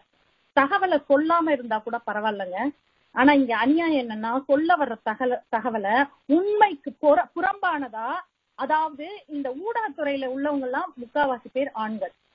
அதனால ஆணின் பார்வையில் பெண்கள் எப்படி இருக்க வேண்டும், என்ன உடுக்க வேண்டும், எப்படி நடக்க வேண்டும், அவர்கள் வெற்றி என்று எதை வாழ்வி வாழ்க்கையில் கொள்ள வேண்டும் என்பதை அவங்களுக்கு ஏற்ற மாதிரி சொல்லணுங்கிறத உளவியல் ரீதியாக திட்டமிட்டு ஊடுருவி செல்கின்றனர் இந்த ஊடகங்கள். இதுதான் என்னுடைய, அதுவும் முக்கியமா என்னன்னா பெண்களே அறியாத வகையில். இப்ப ஒருத்தவங்க எதிர்த்தனர் ஒருத்தவங்க சொன்னாங்க அழகி போட்டியை பத்தி பேசுனாங்க, ரொம்ப சந்தோஷமா தான் இருந்தது. இன்ஃபேக்ட் இந்தியா பொண்ணு ஏதோ ஒண்ணு அழகின்னு பேசினாங்க, ஓகே ரொம்ப சந்தோஷமா தான் இருக்கு. ஆனா நான் ஒண்ணு கேக்குறேன், அழகினா என்னங்க? அழகி அப்படின்றத ஒருத்தவங்க சொல்றதுக்கு வந்து இந்த உடலின் அளவுகோள்கள், அதாவது முப்பத்தி ஆறு இருபத்தி எட்டு முப்பத்தி ஆறு இப்போதைக்கு இருபத்தெட்டு நான் போக போக எப்படி எதெல்லாம் பெருக்கணுமோ எதெல்லாம் குறைக்கணுமோ அதெல்லாம் குறைச்சுக்கிட்டே போய்கிட்டே இருப்பாங்க. தீர்மானிக்கிறதுக்கு நீயார்? அகத்தின் அழகு முகத்தில் தெரியும் என்று எனக்கு சொல்லி தந்தது இந்த தமிழ் சமூகம். அதாவது முக அழகை வச்சு நீ அழகி என்பது தீர்மானிக்கப்படவில்லை, அகத்தின் அழகு. உள்ளத்தை முதலில் தூய்மைப்படுத்தி விட்டு முக அழகு அழகி என்பதை இது பண்ணு. எவ்வளவு ஆனா இப்ப அது கிடையாது. எவ்வளவு வயசானாலும் எவ்வளவு வயசானாலும் இவங்களுக்கு ஏத்த மாதிரி அவர் கிளா அவர் கிளாஸ் ஃபிகர் மாதிரி தான் வேணும், ஓகே. ஆனா ஒவ்வொரு உயிரினத்துக்கும் ஒவ்வொரு இதுக்கு வாழ்க்கை நிலைகள் உண்டு. என்னுடைய சங்க தமிழ் சமூகமானது பெண்களின் நிலைகளை பேதை, பெதும்பை, மங்கை, மடந்தை, அறிவை, தெரிவை, பேரிடம் பெண் என்று ஏழு வகையான நிலைகளை கொண்டது. ஒவ்வொரு நிலைக்கும் ஒவ்வொரு அழகு. அதாவது பேதை பெண்ணின் கண்ண குழியாகட்டும், கர்ப்பிணி பெண்ணின் பூரிப்பாகட்டும், ஈவன் பேரிளம் பெண்ணின் நரைமுடியாகட்டும், ஒவ்வொரு பொண்ணுக்கும் அவர்களுக்கே உரித்தான அழகு என்று எல்லாம் இருக்கு. இவங்களுக்கு அதெல்லாம் தெரியாதுங்க. இவங்களுக்கு தெரிஞ்சதெல்லாம் சப்ப சிகர், தொப்ப சிகர், சூப்பர் சிகர். அதாவது இதுல கவனிக்க வேண்டியதுன்னா இந்த சப்ப சிகரு இந்த இத பத்தி உங்களுக்கு அர்த்தமே தெரியாது. சப்ப சிகர்னா இவங்களை பொறுத்த வரைக்கும் பெண்களோட உடல் அமைப்புல ஒரு சில இதெல்லாம் மேடா இருக்கணும். அது மேடா இல்லாம பிளாட்டா இருந்ததுன்னா அது சப்ப சிகர். ஆனா சப்பையா இருக்க வேண்டிய ஃபிகர் இதெல்லாம் மேடா இருந்ததுன்னா அது தொப்ப சிகர். ஓகே, இதுதான் வந்து இதெல்லாம் சொல்லி தர்றது யாரு? ஊடகம் தான். இதனால பெண்கள் மன உளைச்சலுக்கு பலவாறு ஆளாகி தங்களை தாங்கிய வருத்தி கொண்டு, எனக்கு தெரிஞ்சு நிறைய பேர் புள்ள பெத்துக்க மாட்டேன்னு சொல்றாங்க. அப்படி பெத்துக்கிட்டாலும் குட்டா போயிடுவேன், அதனால ஒழுங்கா சாப்பிட மாட்டேன்னு சொல்லி தன்னைய தானே வருத்திக்கிட்டு பால் ஊட்டாம அந்த புள்ளைய வருத்தி, அறிவை வளர்ப்பது தாய்மொழி பாலனா என்றான் என் பாரதி. அப்படி இந்த மாதிரி இந்த ஊடகங்கள் திட்டவட்டமாக திட்டவட்டமாக பெண்களை அடிமைப்படுத்துகின்றது என்பதை கூறி விடைபெறுகின்றேன். நன்றி, வணக்கம். வாய்ப்பளித்தமைக்கு நன்றி கூறி விடைபெறுகின்றேன். மோமினா, கலக்கலான ஒரு அதிர்வு கலப்பும் பேச்சு, உங்களுடைய பேச்சு. ஆஹ் நிறைய பேர் வந்து பேச துணியாத அந்த முக்கியமான ஒரு, ஆனாலும் பேசக்கூடிய அந்த பல தகவல்களை வந்து எடுத்துக்கிட்டு மிக மிக அருமையான ஒரு அதிர்வு கலப்பும் பேட்டிய பேச்சு வந்து சொன்னீங்க. மிக்க மிக்க நன்றி.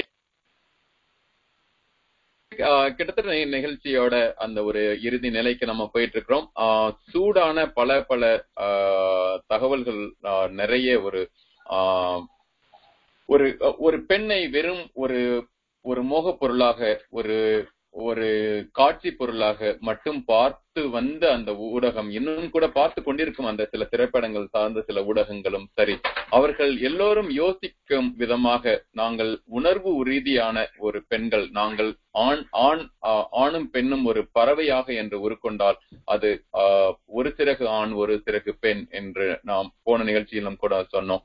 அதுபோல அந்த ஒரு இரு சிறகுகளும் இணைந்து எப்படி வந்து இந்த உலகை உய்விக்க போகிறோம் என்கின்ற அந்த ஒரு கருத்தில் பார் பார்த்தோம் என்றால், அந்த ஊடகங்கள் எந்த அளவுக்கு பொறுப்பு மிக்கதாக பொறுப்புணர்வுடன் நடத்த வேண்டும் என்கிற ஒரு பல கருத்துக்களை வந்து நம்ம ரெண்டு அணிகளும் வந்து ரொம்ப வலிமையா வச்சிருக்காங்க. இப்போ வந்து ஒரு சிறிய ஒரு விவாத களங்களுக்காக ஒரு சிறிய கருத்தை எடுத்துக்கொண்டு நம்மளுடைய சிறிய விவாதம் செய்ய இருக்கிறார்கள். அந்த சிறு விவாதத்துக்கு பிறகு நம்மளுடைய அணி தலைவிகள் சுருக்கமாக தங்களுடைய கருத்துரைகளை வந்து தொகுப்புரைகளாக கொடுக்க போகிறார்கள். அந்த தொகுப்புரைக்கு பிறகு நம்மளுடைய சிறப்பு விருந்தினர் ஆஹ் முனைவர் நெல்லை சுப்பையா அவர்கள் தங்களுடைய கருத்துக்களை சொல்லப் போகிறார். ஆஹ் தொடர்ந்து இணைந்திருங்கள். அமெரிக்க தமிழ் வானொலி மற்றும் படிப்போம் பகிர்வோம் படிப்புலக குழுமம் இணைந்து நடத்தும் இந்த ஒரு அருமையான ஒரு விவாத விவாத களம் பல சிந்தனை கீற்றுகளை நம்முடைய விதைத்திருக்கிறது. இந்த சிந்தனை கீற்றுகள் ஆஹ் நம்மளுடைய உலக மகளிர்களின் குரல்களாக உலகம் எங்கும் ஆஹ் இந்த நிகழ்ச்சியை கேட்கும் உலக தமிழர்கள் அனைவருக்குமாக இந்த குரல் ஆஹ் குரல்கள் ஆஹ் வெளிவந்து கொண்டிருக்கிறது.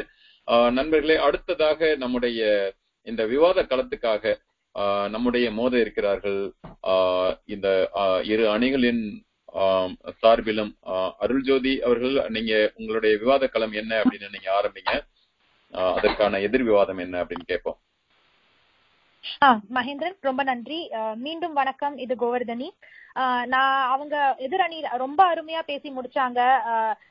இந்த மாதிரி ஃபேஸ்புக், ட்விட்டர் இது எல்லாத்துலயும் எவ்வளவு அவங்களுக்கு யூஸ் ஆச்சுன்னு ரொம்ப அழகா சொன்னாங்க. நாங்க மறுக்கவே இல்லை. இந்த இந்த கம்யூனிகேஷன் மீடியம் அப்புறம் இந்த ஊடகங்கள்லாம் ரொம்ப ரொம்ப அதிகமா பரிமாண வளர்ச்சி வளர்ச்சி அடைஞ்சிருக்கு. ஆனா அதுல பெண்களுக்கு என்னதான் லாபம், இல்ல பெண்கள் பெண்களுக்கு முன்னேற்றத்துக்கு என்ன செஞ்சாங்க அப்படின்னு பார்த்தனா ஒண்ணுமே கிடையாது. அதுதான் நான் நான் இங்க சொல்ல வரேன். ஆண் பெண் வேறுபாடு பற்றி அவங்க சொல்லியிருந்தாங்க. முன்னாடி எல்லாம் வந்து பெண்கள் உட்கார்ந்துதான் ஆண்கள் முன்னாடி உட்கார மாட்டாங்க அப்படின்லாம் சொன்னாங்க. ஆனா இந்த காலத்துல மீடியா மூலமா அதுக்கு என்ன உங்களுக்கு தீர்வு கிடைச்சிருக்கு? மீடியா மூலமா அதுக்கு நம்மளுக்கு எந்த தீர்வுமே கிடைக்கல. பெண்களுக்கு ஏற்படும் அநீதிய ரிப்போர்ட் பண்றாங்க அப்படின்னு சொன்னாங்க. ரிப்போர்ட் பண்றதோட மட்டுமா விட்டாங்க. நிர்பயா கேஸ் அவங்களே சொல்லிட்டாங்க, நானே அதை பேசணும்னு தான் நினைச்சிட்டு இருந்தேன். நிர்பயாவை அஞ்சு பேர் அன்னைக்கு நைட்டு கதற கதற கற்பழிச்சாங்க, ஒத்துக்கிறேன். ஆனா அத ஒரு வருஷம் ஃபுல்லா ஓட்டி டிவி மீடியா எல்லாம் எவ்வளவு எத்தனை தடவை ரேப் பண்ணிருக்காங்க. அவங்களை அவங்க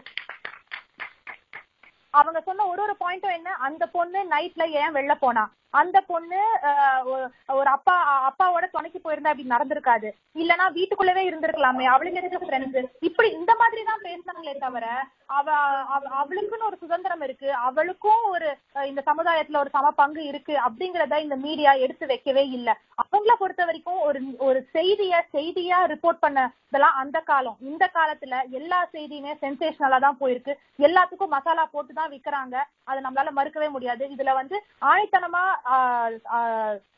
சஃபர் பண்றது வந்து பெண்கள் மட்டும்தான். அப்புறம் இந்த இந்த கம்யூனிகேஷன் மீடியா வந்து அவங்க சொன்னாங்க, இந்த ட்விட்டர் பேஸ்புக்ல எல்லாம் வந்து எல்லாரும் கருத்துக்கள் ஷேர் பண்றாங்க, நீங்க எல்லாம் வந்து ரொம்ப பெருமையா இருக்கீங்க. ஆமா, கருத்துக்கள் ஷேர் பண்றது நாங்க ரொம்ப பெருமையா தான் இருக்கோம்.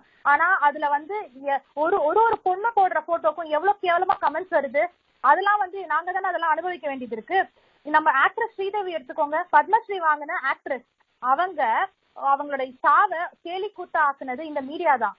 அவங்கள அவங்க வந்து அந்த வாட்ஸ்அப்ல இப்படி உட்கார்ந்து இருப்பாங்களோ அப்படி உட்கார்ந்து இருப்பாங்களோன்னு தப்புக்குள்ள இறங்கி ஒரு ரிப்போர்ட்டர் காட்டுறான். அவங்க அவங்க ட்ரெஸ் இல்லாம இருந்திருப்பாங்களா, ட்ரெஸ்ஸோட இருந்திருப்பாங்களா அப்படிங்கறதெல்லாம் இவனுக்கு என்ன வந்துச்சு? ஒரு ஆக்ட்ரஸ், ஒரு ஒரு அவங்க இதனால சாதனை புரிஞ்சிருக்கவங்க, இறந்தவங்க வாழ்க்கைய பாராட்டாம அவங்களோட அவங்க கடைசி காலத்திலயும் அவங்க அவ்வளவு கேவலப்படுத்தினது இந்த மீடியா தான். இதுல எங்கெங்க பெண்களுக்கு பெருமைப்படுத்திருக்காங்க, இதைதான் நான் வந்து சொல்ல விரும்புறேன். சூப்பர், சரியான ஒரு வாதத்தை வந்து முன் வச்சிருக்காங்க. இந்த ஊடகங்கள் வந்து இப்ப சமீபத்திய எடுத்துக்காட்டா வந்து இந்த ஸ்ரீதேவி மரணத்துல வந்து ஊடகம் அந்த அந்த அந்த மதுவுக்கு முன் மது செய்திக்கு பின் அப்படின்ற மாதிரி எப்படி எப்படி ஊடகங்கள் நாடகம் ஆடினாங்க அப்படின்றத பத்தி, ஆஹ் எப்படி எப்படிலாம் வந்து அவர்களை கேவலப்படுத்தணுன்றதுக்காக வந்து என்னென்ன மாதிரி எல்லாம் அந்த பாத்ரூம் பாத்டப்லயே இறங்கி அந்த செய்த அந்த நிருபர்களின் வேலையை பத்தி தான் சொன்னீங்க. ஆஹ் அந்த வாதத்துக்கு எதிர்வாதமா என்ன என்ன சொல்றீங்க? இந்த பெருமை பெருமைப்படுத்துகின்றன என்ற அணியில இருந்து சொல்லுங்க. நான் இந்த வாதம் எல்லாமே ஒரு ஒரு லிஸ்ட் வச்சிருக்கேன் மகேந்திரன். இப்போ வந்து ஃபர்ஸ்ட் பாத்தீங்கன்னா, ஓகே, தாய்மை, பெண்மைனாலே தாய்மைன்னு வச்சுக்கோங்களேன். அந்த தாய்மையில வந்து தாய்ப்பால் கொடுக்க கூடாது, குழந்தை பெற்றுக்கொள்ளாது, இதெல்லாம் எந்த ஊடகமும் சொன்னதாக எனக்கு தெரியவில்லை. ஏன்னால் வந்து இதையெல்லாம் வந்து இந்த முடிவு எடுக்க வேண்டியது கணவனும் மனைவியும் தான். இதை விட இது அமெரிக்கா போன்ற நாடுகள்னு பாத்தீங்கன்னா இப்போ எல்லாம் பொம்பளைங்க தான் அந்த முடிவு எடுக்கிறாங்க. நான் இப்பதான் குழந்தை பெற்றுப்பேன், இத்தனை வருஷம் கழிச்சுதான் பெற்றுப்பேன், இது இதெல்லாம் வந்து அவங்களே எடுக்கக்கூடிய முடிவு தான். இப்பெல்லாம் யாரும் மாமியார் பேசியும் கேட்கறது இல்ல, கணவன் பேசியும் கேட்கறது இல்ல. இது வந்து இந்த சுதந்திரம் கிடைத்துள்ளது, இதை யாரும் மறுக்கவே முடியாது. ஏன்னா நிறைய இது வந்து இப்போ நடந்து கொண்டிருக்கிற உண்மை.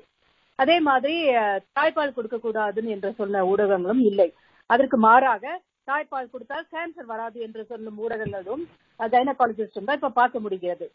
அதுக்கு பயந்தே தாய்ப்பால் கொடுக்கணும் என்று பெண்கள் மாறுகிறார்கள். இதுல ஒரு சுயநலமும் உள்ளது. பெண்கள் வந்து அஹ் சுயநலமற்றவர்களும் சொல்ல முடியாது, இப்பெல்லாம் சுயநலமாகவும் மாறிக்கொண்டு வருகிறார்கள். நானும் பெண்ணு தான், ஆனா இதை ஒத்துக்க வேண்டிய கட்டாயத்தில் நானும் உள்ளேன். அடுத்து தொலைக்காட்சி தொடர்கள், இப்படி இருக்கிறது அப்படி இருக்கிறது. நான் என் கணவரின் அண்ணன் பெண்ணிடம் ஒரு நாள் கேள்வி கேட்டேன், நீ ஏன் மாமியாரை பத்தியும் நாத்தனாரை பத்தியும் வருகிற சீரியலை பார்க்கிறாய், இந்த நேரத்தில் ஏதாவது படிக்க கூடாதான்னு. அதுக்கு அவள் சொன்னால், நான் வந்து என் மாமியார் இப்படி இருந்தால் எப்படி எப்படி எல்லாம் நான் அணுகணும் அப்படிங்கறத நான் கத்துப்பேன்னு. அதுக்கு நான் அவகிட்ட கேட்டேன், இப்படி ஒரு மாமியாரும் நாத்தனாரும் வராம உனக்கு ரொம்ப நல்ல மாமியாரும் நாத்தனாரும் வந்தா இதுக்கெல்லாம் தேவையே இல்லையேன்னு. நம்ம இதையெல்லாம் வந்து நம்மளோட பார்வையில தான் தப்பு இருக்கிறது தான் நான் உணர்றேன். சோ கெட்டது எங்க இருக்குமோ, கெட்டதும் இருக்கும் நல்லதும் இருக்கும் உலகத்துல. அந்த கெட்டதை நம்ம விளக்கி விட்டு அதுல இருந்த நல்லதையே மட்டும் எடுத்துக்கொள்ளக்கூடிய மனப்பக்குவத்தை தான் வளர்த்து கொண்டிருக்கிறது. அடுத்தது பிரஸ்ட் ஃபீடிங் அகைன் பாத்தீங்கன்னா, பிரஸ்ட் ஃபீடிங் வந்து ஒரு போட்டோல போட்டு அது இது இல்லை எப்படி எப்படியோ விமர்சிக்கிறார்கள் என்று. அதை வந்து அதே தான் இப்போ கரண்டா பாத்தீங்கன்னா, ரீசெண்டா ஒரு முஸ்லீம் பெண், அவங்க இருபத்தைந்து வயது, அவங்க வந்து எக்ஸாம் எழுதிருக்காங்க, ஐ திங்க் இட்ஸ் ஆப்கானிஸ்தான் நினைக்கிறேன். அந்த எக்ஸாம் எழுதுறப்ப அந்த குழந்தை வந்து அழுதுருக்கு, உடனே அவங்க பிரஸ்ட் ஃபீட் பண்ணிக்கிட்டே அந்த எக்ஸாம் எழுதிருக்காங்க. இது வந்து ரொம்ப பாப்புலர் ஆயிட்டு அவங்க ஃப்ரெண்ட், அந்த எக்ஸாம் எழுதின கூட இருந்த ஃப்ரெண்டு அதை வீடியோ எடுத்து ஃபேஸ்புக்ல போட்டு, அந்த பெண் வந்து ஒரு கிராமத்தை சேர்ந்தவர்கள், அவங்க மேல் படிப்பு வந்து தொடர முடியாது, ஆனா அந்த எக்ஸாம்ல அவங்க பாஸ் பண்ணிட்டாங்க, இவங்களுக்கு யாரோ ஃபண்ட் பண்ண முடியுமான்னு சொல்லிட்டு ஒரு ரெக்வஸ்ட் பண்ணி அவங்களோட படிப்புக்கும் உதவி வச்சிருக்காங்க. இதை வந்து எதையுமே வந்து இதை எப்படி அப்ரோச் பண்றோம், எப்படி விளம்பரப்படுத்துறோங்கிறத பொறுத்துதான் இருக்கிறது. எல்லா ஊடகங்களும் தவறாக போடுவதில்லை. இது ஃபேஸ்புக் மூலமாக தான் நடந்தது. ஃபேஸ்புக்குங்கிறது ஒரு கருவிதான்.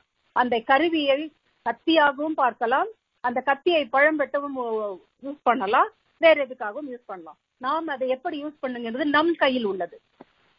அடுத்தது, விளம்பரத்திற்கு ஏன் பெண்களை யூஸ் பண்ணிக்கிறாங்கன்னு கேட்கிறாங்க. இந்த கவலை ஆண்களுடையது, நாம் வருத்தப்பட வேண்டியதில்லை. ஏன்னா இது ஒரு வாய்ப்புக்காகவே நான் கருதுகிறேன். நம்மளுக்கு அடித்த வேலை வாய்ப்பு இது. அதுவும் அதுவும் அந்த விளம்பரத்தை ஒரு ஆளை விட பெண்ணுக்கே நல்லா பண்ண முடியுங்கிற கான்பிடன்ஸ் இருக்கிறதுனாலதான் அதை நம்ம கிட்ட கொடுக்கறாங்கன்னு பாக்குறோம்.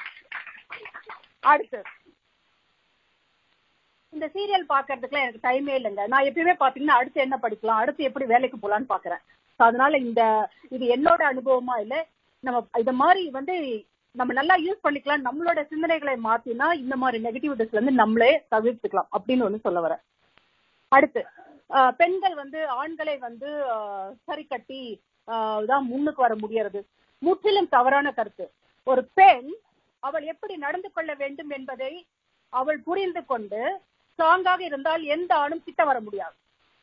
அப்படியே ஏன் இதை சொல்கிறேன் என்றால், இன்னைக்கு பெண்கள் எவ்வளவு துறைகளில சிஓவா இருக்காங்க, எல்லாரும் அப்படி வந்தவர்களா என்ற கேள்வியை நாமே நம்ம முதலில் கேட்டுக்கொள்ள வேண்டும். அப்படி நாம் முன்வைத்தால் அதை நாமளே ஒற்றுக்கொள்வதாக மாறிவிடும். இந்த கேள்வியை நாம சிந்திக்க வேண்டியதாக இருக்கிறது. ஏனால் இந்த மாதிரி முன்னுக்கு வந்தவர்கள் நிறைய பெண்கள் கிடையாது, ஒன்னு ரெண்டு இருக்கலாம். அதனால் இதை விவாதத்திற்கே கொண்டு வருவது நல்லதல்ல. அடுத்து, தாலி கொத்து இதெல்லாம் வந்து ரொம்ப சென்சிட்டிவ் இஷ்யூங்க. ஆனா இதெல்லாம் விமர்சனத்துக்காகவே இப்ப வர்றதே இல்லை. ஏன்னா எனக்கு முந்தின ஒரு ஜெனரேஷன், எங்க அப்பாவோட ஜெனரேஷன்லயே அவங்க, என்னோட அத்தையே கணவனை இழந்தவர்கள் தான், அவங்க பொட்டு வைத்துக் கொள்கிறார்கள். இதை யாருமே நாங்க எதையுமே பேசுறது இல்லை. அப்படி பேசியிருந்தால் அவங்க பொட்டு வைத்திருப்பதை நிறுத்தி இருப்பார்கள். அதனால் இதெல்லாம் வந்து சீரியல்ல காமிக்கிறாங்கன்னா சீரியல் இன்னும் பின்தங்கி உள்ளதுதான் என்று சொல்வேன். இதையும் மீறி என்னுடைய தோழியுடைய அம்மாவே தாலியை எத்தனையோ நாள் கழட்டி வைத்திருக்கிறார்கள். இதை யாரும் குறை சொல்வதும் இல்லை. ஏன் நாம் இந்த ஜெனரேஷன்ல எத்தனை பேர் தாலி போட்டுக்கிறோம், எத்தனை ஃப்ரெண்ட்ஸ் நம்மள தப்பா பேசுறாங்க, நீங்களே யோசிச்சீங்களா? அதனால இந்த தாலி போட்டு இந்த சென்டிமெண்ட் எல்லாம் நாம வந்து உடச்சி எரிஞ்சு வந்துட்டோம். புரியுங்களா? அதை நம்ம எல்லாம் ஒத்துக்கணும். சோ நான் நிறைய பாயிண்ட்ஸ் வச்சிருக்கேன், ஆனாலும் என்னுடைய குரூப்க்கு கொடுக்க. நன்றி நன்றி தோழி அமுதவள்ளி. பல பல கருத்துக்கள் வந்து ஒரு ஒரு அந்த சம்மரியில வந்து அப்படியே ஒரு மலை மாதிரி அடுக்கிற கருத்துக்கள்.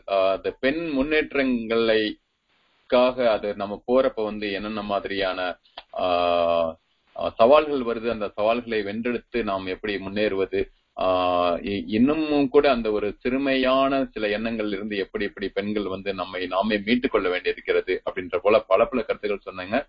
மிக்க நன்றி.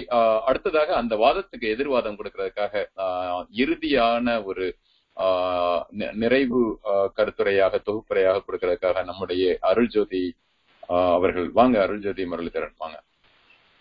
ஆஹ் நன்றி மகேந்திரன், மறுபடியும் என்னை அழைச்சிருக்கீங்க, ரொம்ப நன்றி.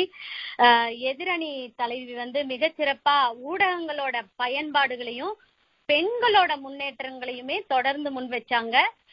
இது ரெண்டுமே தனித்தனியா பிரிச்சு பாத்தீங்கன்னா பெண்களோட முன்னேற்றம் ஒரு பக்கம் நடந்துகிட்டே தான் இருக்குது, ஊடகமோட பயன்பாடும் ஒரு பக்கம் இருந்துகிட்டே தான் இருக்குது. அந்த பெண்களோட முன்னேற்றத்துல இந்த ஊடகங்களோட பயன்பாடு எப்படி இருக்குதுங்கிறது தான் இங்க நம்ம பார்க்க வேண்டிய பெரிய கேள்வியா இருக்குது. இந்த ஊடகங்கள் பெண்களை எந்த விதத்திலயும், இப்ப நீங்க சீரியல் ஓடுது, சீரியலை பாக்காதீங்கன்னு சொல்றதோ சீரியல்ல இருந்து பாசிட்டிவ் பாயிண்ட்ஸை மட்டுமே எடுத்துக்கோங்கன்னு சொல்ல சொல்லவும் முடியாது. ஏன்னா நம்ம இங்க நம்ம நம்ம இங்க பேச வந்த பொருளே என்ன அப்படின்னீங்கன்னா, அந்த ஊடகங்கள் நம்மள சிரமப்படுத்துதா அப்படின்னா, நம்ம வீட்டுக்குள்ள வந்திருக்கிற அந்த தொலைக்காட்சி பெண்களை தொடர்ந்து சிரமப்படுத்தி சிரமப்படுத்தி சிரமப்படுத்தி மாமியார் இப்படி, மருமகள் இப்படி, ஒரு ரெண்டாவதான ஒரு கணவனுக்கு தான் ஒரு பெண் வாழ்க்கைப்பட்டு போறா, பெண் எப்பவுமே வில்லியா இருக்கிறா அப்படிங்கிற ஒரு பொருளை பெண்கள் மீது திணிச்சுக்கிட்டே இருக்கிறது ஒரு சிறுமைப்படுத்துற விஷயமா தெரியலையா? ஒரு சாதாரண பெண்கள் அப்படி இல்ல அப்படிங்கறது ஒரு பெருமையான விஷயம். ஆனா ஒரு ஒரு யதார்த்தத்துக்கு புறம்பான விஷயங்களை தொடர்ந்து கட்டமைச்சுக்கிட்டே இருக்கிற விஷயத்தை தான் இந்த மீடியாக்கள் செய்யுது அப்படிங்கிறது தான் நாங்க சொல்றோம். நீங்க எங்களை தொடர்ந்து சிரமப்படுத்திக்கிட்டே இருக்கீங்க. அப்புறம் சொன்னாங்க விளம்பரம் வந்து எங்களுக்கு ஒரு வாய்ப்பு அப்படின்னு. சரிங்க, அந்த வாய்ப்புல நீங்க என்ன பண்றீங்க? எங்களை அந்த வாய்ப்புல நீங்க எங்களை பெருமைப்படுத்தலாம் இல்லையா? ஏன் எங்களை கொண்டு போய் சமையல் அறையில அடைச்சு ஸ்டீரியோ டைப் பண்றீங்க? ஏன் எங்களை வந்து ஒரு பர்ஃபியூம் ஃபேக்டரிக்கு பின்னாடி போற மென்னுக்கு பின்னாடி போறவங்களாவே திரும்ப திரும்ப வைக்கிறீங்க? ஆணை ஒரு விதமாவும் பெண்ணை ஒரு விதமாவும் ஏன் பிரிச்சு பிரிச்சு? நாளைக்கு அடுத்த தலைமுறை அம்மாவும் அப்பாவும் என்னன்னு பார்த்து அஞ்சு நிமிஷத்துக்கு ஒருக்க வர விளம்பரத்துல இருந்து பார்த்து கத்துக்குதுங்க. நம்ம வீட்டு கூடத்துல இருக்கிற தொலைக்காட்சிகள்ல இருந்து அஞ்சு நிமிஷத்துக்கு ஒருக்க ஒரு செய்தி உங்க வீட்டுல இருக்கிற ஒரு குழந்தைக்கு போயிட்டே இருக்குது. அதனால விளம்பரத்துக்கு கொடுக்கற அந்த மீடியாவுக்கு மிகப்பெரிய பொறுப்பு இருக்குது. நீங்க என்ன பண்ணணுங்கிற மிகப்பெரிய பொறுப்பு இருக்குது. வரதட்சணைய பத்தி அப்புறம் பேசினாங்க. யாருங்க சொன்னாங்க வரதட்சணை இப்ப இல்ல அப்படின்னு சொல்லி? இந்த தலைமுறையில இருக்கிற யாராவது வரதட்சணை இல்ல, ஐம்பது பவுண்ட் நகை போடாம, அஞ்சு லட்சம் ரூபாய் ரொக்க பணம் கொடுக்காம, காரு கொடுக்காம இந்த காலத்துல கல்யாணம் நடக்குது.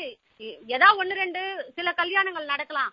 அந்த மாதிரி கல்யாணத்தை காட்டாம, மிக பிரம்மாண்டமா கல்யாணம் நடக்காம மீடியால சினிமால ஏதாவது கல்யாணத்தை காட்டுறாங்களான்னு எனக்கு நீங்க காட்டுங்க. அப்புறம் இன்னொரு மிகப்பெரிய இது சொன்னாங்க, சங்கர் கௌசல்யாவோட தீர்ப்பு. அந்த தீர்ப்பு நீதிமன்றம் கொடுக்கப்பட்ட தீர்ப்பு.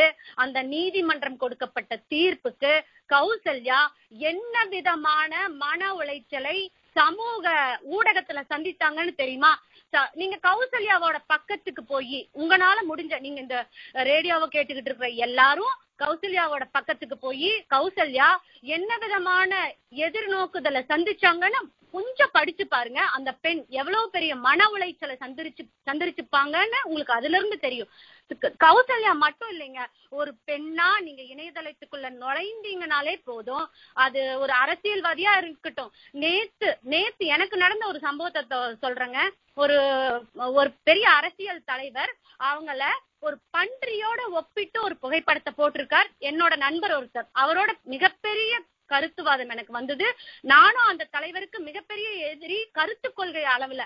நீங்க ஒருத்தருக்கு எதிரினா கருத்து கொள்கை அளவுல எதிரியா இருக்கலாமா ஒழிய, ஒரு பெண் என்பதாலேயே அவங்கள வந்து தாழ்த்தியோ அசிங்கப்படுத்தியோ அவர்களுடைய நடை உடை பாவனை வச்சோ அவங்களுடைய உடலை வச்சோ நீங்க சிறுமைப்படுத்தி பேசுறதுங்கிறது சரியான வாதமாக இருக்கவே இருக்காது. பெண் அப்புறம் யூடியூப பத்தி சொன்னாங்க. யூடியூப பத்தி நீங்க சொன்னீங்கன்னா, யூடியூப்ல பெண் குழந்தைகள் மிகவும், நானே பேச தயங்குற ஒரு விஷயம் வந்து சைல்டு போர்னோகிராஃபி. அது வந்து இந்த யூடியூப் சமூக வலைத்தளங்கள் வழியா மிகவும் கேவலமான ஒரு விஷயமா இன்னைக்கு எல்லா இடத்திலையும் பரவிட்டு இருக்கிறது. பெண் குழந்தைகள் மிக கேவலமாக சித்தரிக்கப்பட்டு மிக அவமானப்படுத்தப்படுகிற ஒரு இடமாக இந்த யூடியூப் சேனல்கள் விளங்குதுன்னா அது மிகையல்ல. இந்த மாதிரி பல இடங்கள்ல வரதட்சணை கொடுமையாகட்டும், ஸ்ரீதேவி கேஸ் ஆகட்டும், நிர்பயா மேட்டர் ஆகட்டும், இந்த டிஆர்பிக்காக இந்த மானசி சில்லரை பத்தி சொன்னாங்க. நான் அந்த மானசி சில்லரை பத்தி இன்னொரு தடவை சொல்லி ஆகணுங்க. இந்த மீடியாக்கள் தொடர்ந்து இந்த மாதிரி உலக அழகிகளை முன்வைப்பது, இந்த காஸ்டியூம் இண்டஸ்ட்ரியும் மீடியாவும் சேர்ந்து மறுபடியும் அழகு அழகை முன்வைத்து, காஸ்டியூம் இண்டஸ்ட்ரியை முன்வைத்து கட்டமைக்கப்படுகின்ற பெண்களை சிறுமைப்படுத்துவதற்கான முன்னெடுக்கப்படுகின்ற ஒரு ஒரு வாதம் என்றே இதை நீங்கள் எடுத்துக்கொள்ளலாம். கருத்து சொல்றது, நீங்க ஒரு கருத்து, இந்த மாதிரி பெண்களை தொடர்ந்து இழிவுபடுத்தக்கூடிய வேலையை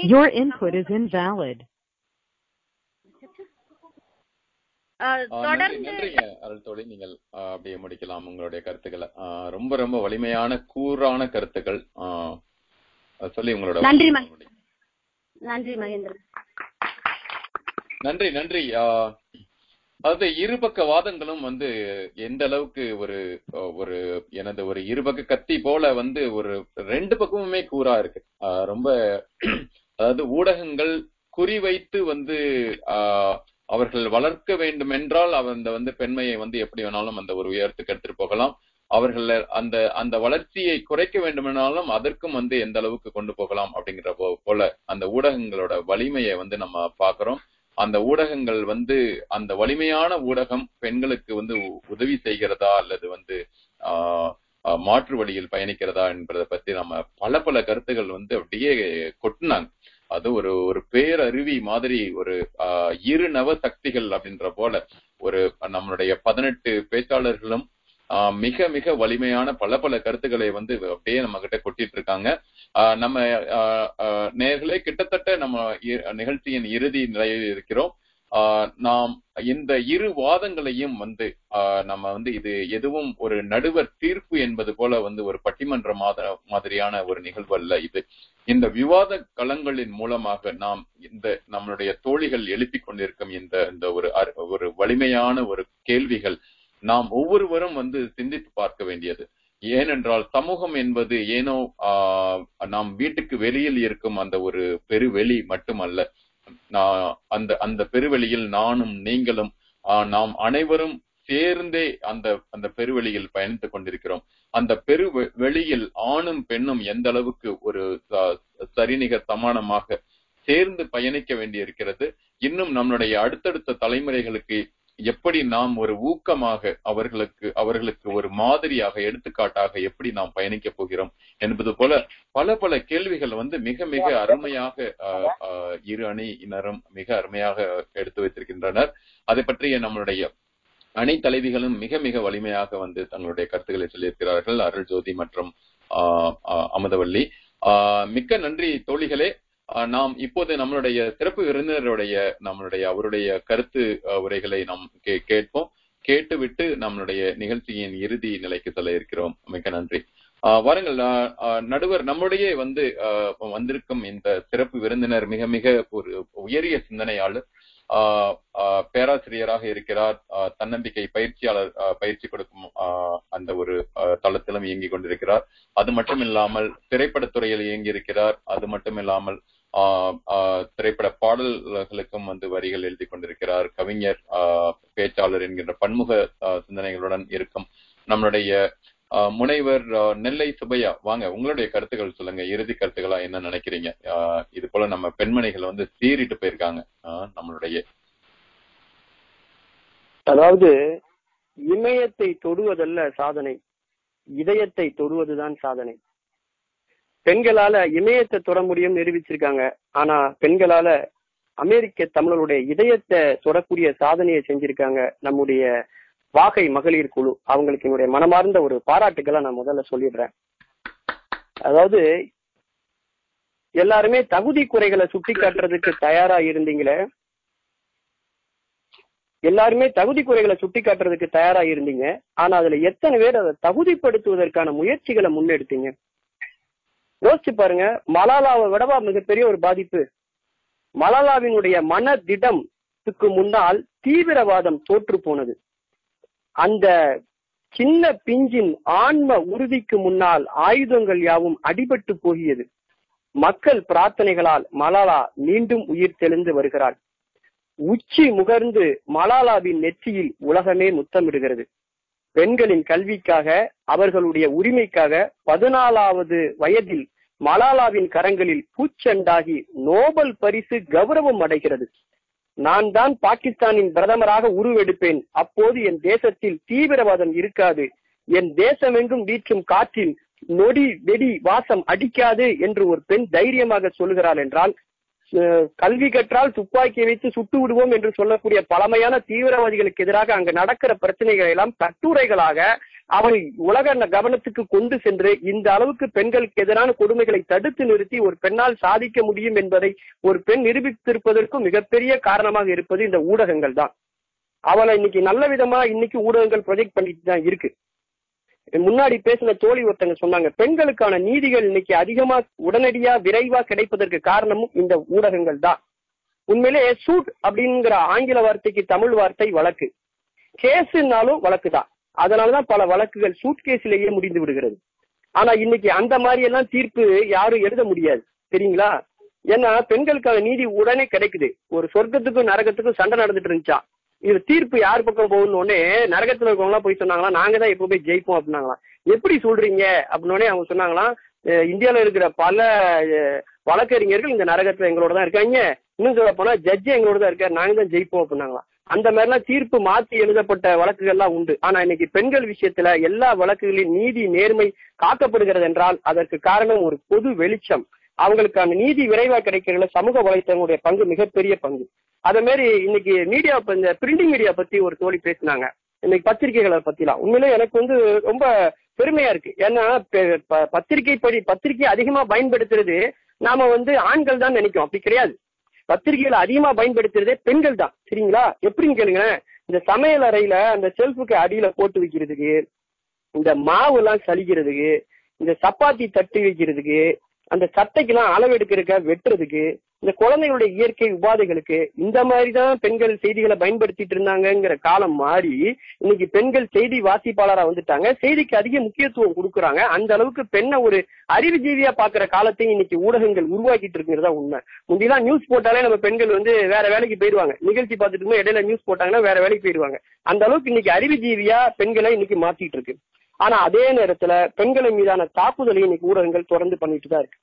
இன்னைக்கு வந்து பெண்கள் வந்து இன்னைக்கு நம்ம ஒரு அழகு பொருளா இருக்கணும் அப்படிங்கிறதுக்காக தங்களை எப்படிலாம் வருத்திக்கிறாங்க அப்படிங்கறதெல்லாம் சொன்னாங்க. உண்மைதான், கல்யாணத்துக்கு முன்னாடி ஒரு பொண்ணு பாத்தீங்கன்னா ட்ரிம்மா இருப்பா, கல்யாணத்துக்கு அப்புறம் பாத்தீங்கன்னா தண்ணி ஊத்தி வைக்கிற ட்ரம் மாதிரி தான் இருப்பா.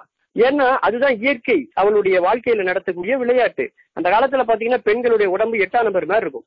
அந்த பையனை தூக்கி இடுப்புல உட்கார வச்சா ஜம்முன்னு உட்காருவா, இன்னைக்கு எந்த பையனா தூக்கி உட்கார வச்சா கீழே விழுறான். ஏன்னா அந்த இடம் காணாம போய் பல வருஷம் ஆச்சு, எல்லாம் பதினோராம் நம்பர் மாதிரி இருக்கு. இது இயற்கையினுடைய நியதி இல்லையா. ஆனா நம்ம அழகா இல்லைன்னா நம்மளை யாரும் பார்க்க மாட்டாங்களோ அப்படிங்கிற ஒரு கான்பிடன்ஸ் லெவல் கம்மியாகிறதுனால பெண்களுடைய டிஃபன் பாக்ஸ் இன்னைக்கு பாத்தீங்கன்னா குங்குமச்சிமிலோட சின்னதா இருக்கு.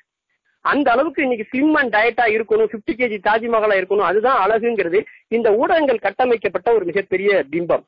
அந்த நிர்பயா விஷயத்த பத்தி ஒருத்தங்க பேசினாங்க, உண்மைதான்.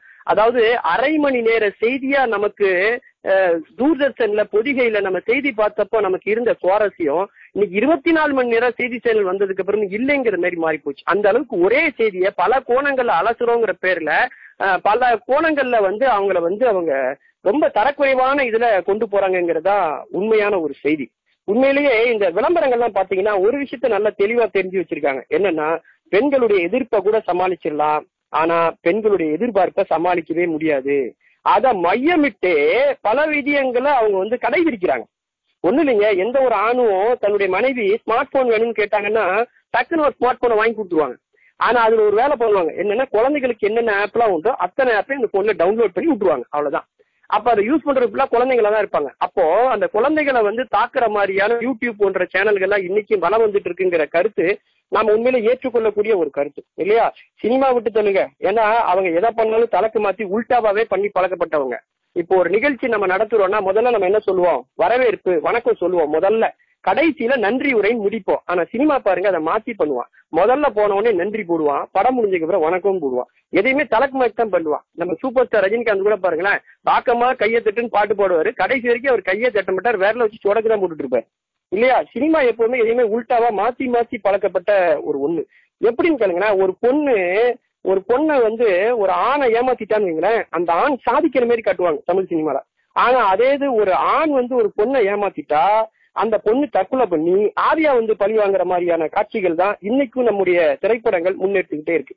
அதுலயும் பாருங்களேன், பெண்ணினுடைய அழகு வந்து நடை உடை அழகு, அதான் அழகு. உண்மையிலே சொல்றேன், நடையில் இருப்பதல்ல தமிழ் பெண்ணின் அழகு, நடத்தையில் இருப்பதுதான் தமிழ் பெண்ணின் அழகு என்பதை என்றைக்கு நீங்க முன்னெடுக்கிறீங்களோ அன்னைக்குத்தான் தமிழ் சமூகம் தலைநிமிர்ந்து நடைபோடுங்கிறது என்னுடைய கருத்து.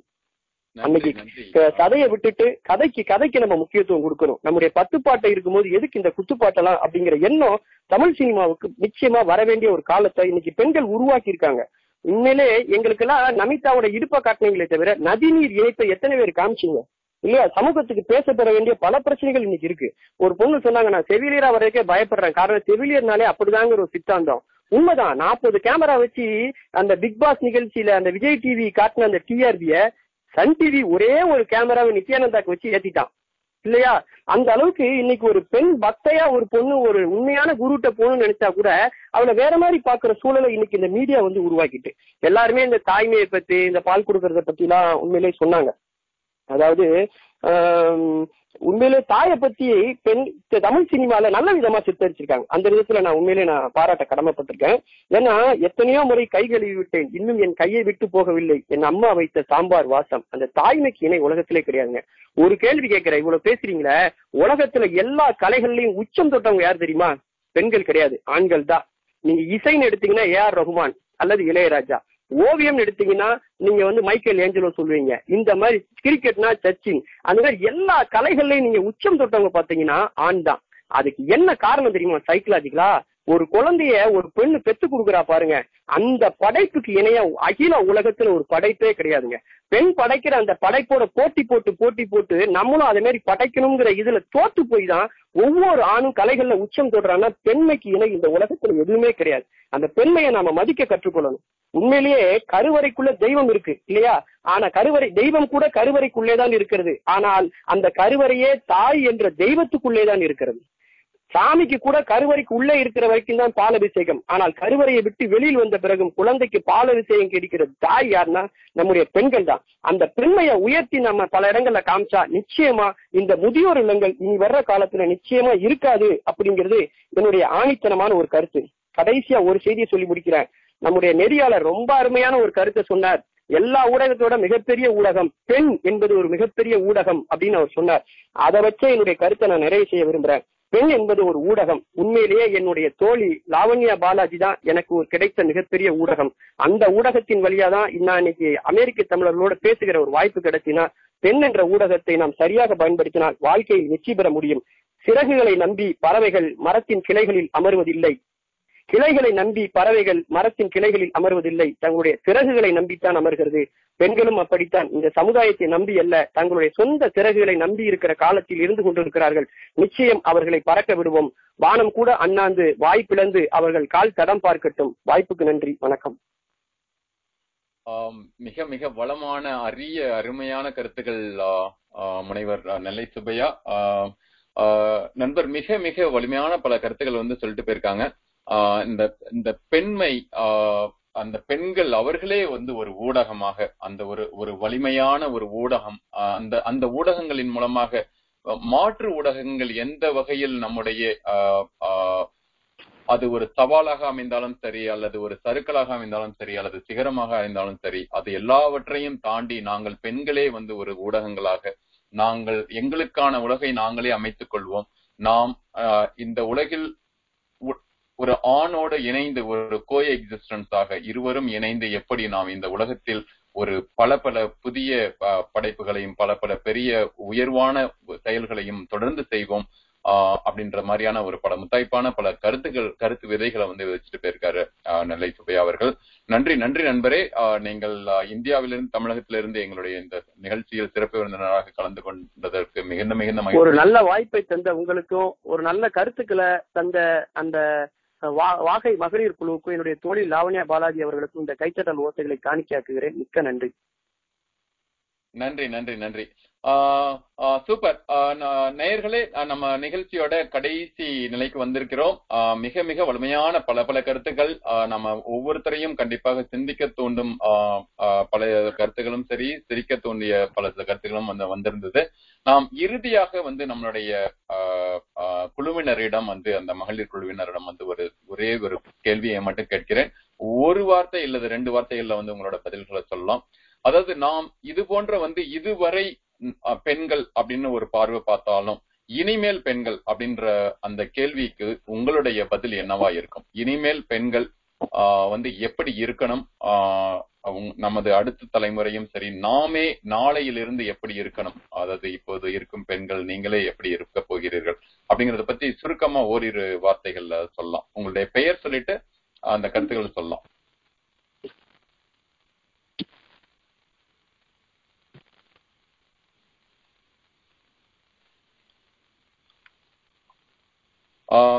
தோழிகளே, நீங்க வந்து இணைப்புல இருக்கீங்களா? மகளிர் குழுவுல இருக்கிறவர்கள் யாரும் இணைப்புல இருக்கீங்களா? ஹலோ மகேந்திரன்.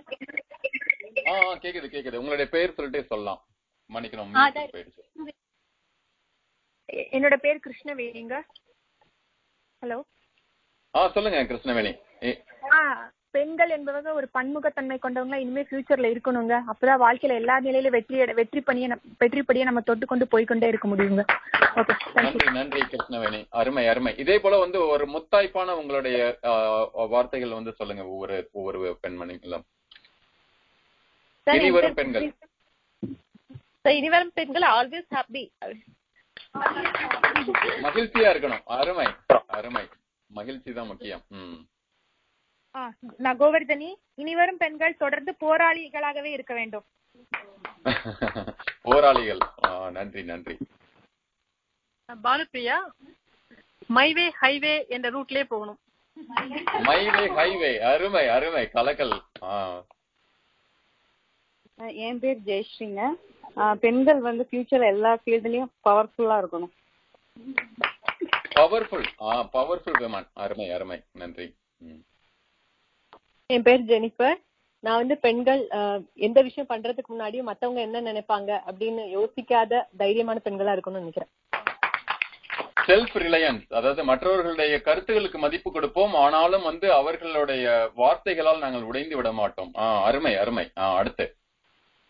வணக்கம், பிரேம்லதா பேசுறேன். நான் வந்து பெண்களுக்கு ஃபியூச்சர் வந்து ரொம்ப சேஃபா இருக்கணும்னு நினைக்கிறேன். அதுக்கான தகுதியை வளர்த்துக்கணும்னு நான் நினைக்கிறேன். அருமை அருமை. சேஃப்டி, பாதுகாப்பு, பாதுகாப்பு நிறைந்த பெண்கள் உலகம். நன்றி. அடுத்து. நான் அருள்ஜோதி பேசுறேன். பெண் என்றால் மாற்றம் அப்படின்னு நினைக்கிறேன். இந்த சமுதாயத்தில் நடக்கிற எல்லா மாற்றமுமே பெண்கள் தான் அப்படின்னு நான் பாக்குறேன். பெண் என்றால் மாற்றம். அருமை அருள்ஜோதி. மாற்றம் மாற்றம் கொடுக்கும் பெண்கள், மாற்றத்திற்கு தயாராகும் பெண்கள், மாற்றத்தை உருவாக்கும் பெண்கள் அப்படின்ற மாதிரி. அருமை. நன்றி. மாற்றமே பெண்கள் தான் அப்படின்னு நான் நினைக்கிறேன். மாற்றமே பெண்கள். அருமை அருமை. வணக்கம் மகேந்திரன். ஸ்ரீவித்யா கண்டாலிருந்து. சொல்லுங்க ஸ்ரீவித்யா. ரொம்ப பழைய விஷயம் தான், பெண்கள் நாட்டின் கண்கள், அது எப்போது உண்மையாகுங்கிறது தான் என்னோட கனவு. பெண்கள் நாட்டின் கண்கள். அருமை ஸ்ரீவித்யா. நன்றி நண்பர்களே. இன்னும் வேற யாரும் தோழிகள் வந்து உங்களுடைய பெண்கள் அப்படிங்கிற கருத்து, இனி வரும் பெண்கள் அப்படிங்கிறதுக்கு உங்களுடைய ஓரிரு சொற்கள்ல சொல்லணும் அப்படின்னா சொல்லுங்க. என் பேர் என் பேர் யாமினி. இனி வரும் காலங்களில் பெண்கள் விக்டோரியஸ், இண்டிபெண்டா இருக்கணும்னு சொல்றேன். Victorious and independent. Amazing. Very powerful and seeded thoughts. என் பேர் அமுதவல்லிங்க. பெண்களுக்கு எப்பயுமே இந்த நெகட்டிவ் சேலஞ்சஸ் எப்பயுமே இருந்துகிட்டே இருக்கிறது. அந்த நெகட்டிவ் சேலஞ்சஸை பாசிட்டிவா ஹேண்டில் பண்ணக்கூடிய திறனை மேம்படுத்தி கொண்டால் பெண்மைகள் பெருமை உயரம், எப்போ எப்போது போல பெண்மைகள் பெருமை அடைபடுவார்கள் என்பதை கூறிக்கொள்கிறேன். அருமை அருமை. எண்ணங்க, அதாவது எண்ணங்களின் உயரங்களை அதிகப்படுத்திக் கொள்ளுங்கள். உங்களுடைய பாசிட்டிவ் அண்ட் பாசிபிலிட்டி திங்கிங் அதை வந்து உருவாக்கிக்கங்க. நம்மளுடைய உயரம் இன்னும் அதிகமாகும் அப்படின்றது. அருமை அருமை. மகிழ்ச்சி. வணக்கம்ங்க. சரண்யா. பெண்மைனா ரௌத்திரம் பழகு. ரௌத்திரம் பழகு. கலக்கல்ங்க சரண்யா. அதாவது கண்ணுக்கு முன் நடக்கும் அந்த அநியாயங்களை பற்றி பொறுக்காமல், பொறுத்து கொண்டு போகாமல் ரௌத்திரம் பழகு. அருமை. நன்றிங்க. வணக்கம். என் பெயர் சங்கீதா. பெண்கள் என்றால் செயல். எல்லா தடைகளையும் வச்சு அதெல்லாம் செயல்ல காட்டணும்னு நான் நினைக்கிறேன். செயல். அருமை. அது திருவள்ளுவர் வந்து சொல்லுவாரு, செயற்கரிய செய், அத செயற்கரிய செய்வார் பெரியர், சிறியர் செயற்கரிய செய்களாதார். அது மாதிரி செயற்கரிய செய், செயற்கரிய செய், செயற்கரிய செயற்கரிய செயற்கரிய செய். செயல் தான் நம்மளை வந்து உயர்வு படுத்தும், வித்தியாசப்படுத்தும். அருமை. நன்றி. வணக்கம் மகேந்திரன் அவர்களே. என் பெயர் ஜமீலா. ஆண்கள் பெண்களை பற்றி நினைத்தாலே பெண் என்பவள் தன்னம்பிக்கை மிக்கவள் என்று நினைப்பு நினைப்பு வர வேண்டும். அதுதான் என்னுடைய ஆசை. அருமை. அதாவது பெண்களை பெண்களை பார்க்கும் பார்வைகள் எப்படி இருந்தாலும் வந்து தன்னம்பிக்கை இருக்கணும் பெண்களுக்கும். சரி, அதாவது பெண்களை பார்க்கும் ஆண்களுக்கு பெண்கள் தன்னம்பிக்கையானவர்கள் என்பதை வந்து உணர்வு உணர வைக்கணும். அருமை அருமை. வணக்கம் மகேந்திரன். நான் சத்யபிரியா ராமமூர்த்தி. பெண்கள் என்றாலே எல்லா துறையிலும் சாதனையாளர்களாக வர வேண்டும். சத்யபிரியா. ஆமா, அச்சீவர்ஸ் விமன்ங்கிறது வந்து ஒரு அச்சீவர்ஸ், எல்லாத்துலயும் சாதனையாளர்கள் அப்படின்றது. அருமை. வணக்கங்க, நாகராணி பார்த்திபன். பெண்கள் எந்த விதமான பிரச்சனை வந்தாலும் சரி, எதற்காகவும் எந்த நேரத்திலையும் தன்மானத்தை இழக்கவே கூடாது. அருமை. தன்மானம், அதாவது பெண்களுக்கு மானம் முக்கியம் அப்படின்னு எத்தனை எத்தனையோ பேர் எப்படி எப்படியோ சொன்னாலும் எல்லா மானங்களை விட தன்மானம் முக்கியம் அப்படின்னு சொல்லியிருக்காங்க. அருமை, நன்றி, பாராட்டுக்கள். மகள்களை பெற்ற மகராசி மூமினா சித்திக். நான் இந்த இந்த இத வந்து ஒரு பாரதியின் கூறிய பெண்ணறத்தை கொண்டு முடிவு செய்ய விரும்புகின்றேன். நிமிர்ந்த நன்னடை, மேற்கொண்ட பார்வை, நிலத்தில் யாருக்கும் அஞ்சாத நெறிகளும், திமிர்ந்த ஞான செருக்கும் இருப்பதால் செம்மை மாதர் திரும்புவதில்லையாம். அமிழ்ந்து பேரிருள் அறியாமையில் அவல மெய்தி கலையின்றி வாழ்வதை உமிழ்ந்து தள்ளுதல் பெண்ணறமாகும். அத இவங்க சொன்னது எல்லாத்தையும் கன்க்ளூட் பண்ணி நான் இந்த பாரதியின் கோட்பாடோட நான் இத நிறைவு செய்கிறேன். நன்றி. அருமை, அருமை தோழி. முத்தாய்ப்பான வரிகள், அதாவது பாரதி கண் அந்த ஒரு புதுமை பெண், அது வந்து வெவ்வேறு வேறு தரிசனம். அது வந்து ரொம்ப அருமையான வரிகளை வந்து நினைவுபடுத்தி சொன்னீங்க. நன்றி. நேயர்களே, நம்மளுடைய படிப்போம் பகிர்வோம் சிறப்பு படிப்புலக குழுமம் மற்றும் அமெரிக்க தமிழ் வானொலி இணைந்து நடத்திய இந்த கிட்டத்தட்ட ஒரு இரண்டு மணி நேரங்களுக்கு மேலான இந்த ஒரு பெரிய ஒரு விவாத களம் ஆரம்பத்தில் சூடு பிடித்து ஒரு நீயா நானா என்கின்ற ரீதியில் போனாலும் கூட நாம் இறுதியில் பெண்கள் எப்படி வர வேண்டும், இனி வரும் பெண்கள் எப்படி இருக்க வேண்டும் என்பதற்காக பல முத்தாய்ப்பான கருத்துக்களை வந்து நம்முடைய பெண்மணிகள் வாகை மகளிர் குழு வட கரோலினால இருந்து நம்முடைய தமிழ் மகளிர்கள் அருமையாக வந்து சொன்னாங்க. மிக குறுகிய காலத்துல வந்து இந்த நிகழ்ச்சியை மிக அருமையா வந்து ஒருங்கிணைப்பு செய்து மிக அருமையான ஒரு வகையில வந்து இந்த நிகழ்ச்சியை வடிவமைப்பு செய்து செஞ்ச தோழி லாவண்யா பாலாஜி அவர்களுக்கு சிறப்பான நன்றிகளை வந்து நாங்க சொல்றோம். நம்முடைய சிறப்பு விருந்தினரும் வந்து சொன்னாங்க. ஆஹ் லாவண்யா பாலாஜி அவர்கள் மிக குறுகிய காலத்தில் வந்து நம்ம இத்தனை பெண்களை வந்து ஒண்ணு சேர்த்து, அதுவும் ஊடகங்களை பத்தி பேசுறோம், அதே ஊடகத்தை வைத்தே வந்து அந்த ஊடக அந்த பெண்களை வந்து ஒன்று மிக அருமையா பண்ணாங்க. லவனி, உங்களுடைய ஒரு ஒரு நிமிடம் வந்து உங்களுடைய பகிர்வுகளை மட்டும் சொல்லிட்டீங்கன்னா நம்மளுடைய இந்த நிகழ்ச்சியை வந்து முடிச்சிடலாம். மனமார்ந்த நன்றி நம்மளுடைய சிறப்பு விருந்தினருக்கும் சரி, நம்மளுடைய அனைத்து நேயர்களும் இணைந்து கேட்ட அனைத்து நேயர்களுக்கும் எங்களோட மனமார்ந்த நன்றிகளை தெரிவிக்கிறோம். லாவண்யா, உங்களுடைய நிறைவு உரையோட இந்த நிகழ்ச்சியை வந்து முடித்துக் கொள்கிறோம். மிக்க நன்றி. உங்களிடமிருந்து விடைபெறுவது மகேந்திரன் பெரியசாமி, வாஷிங்டன் டிசி பகுதியிலிருந்து.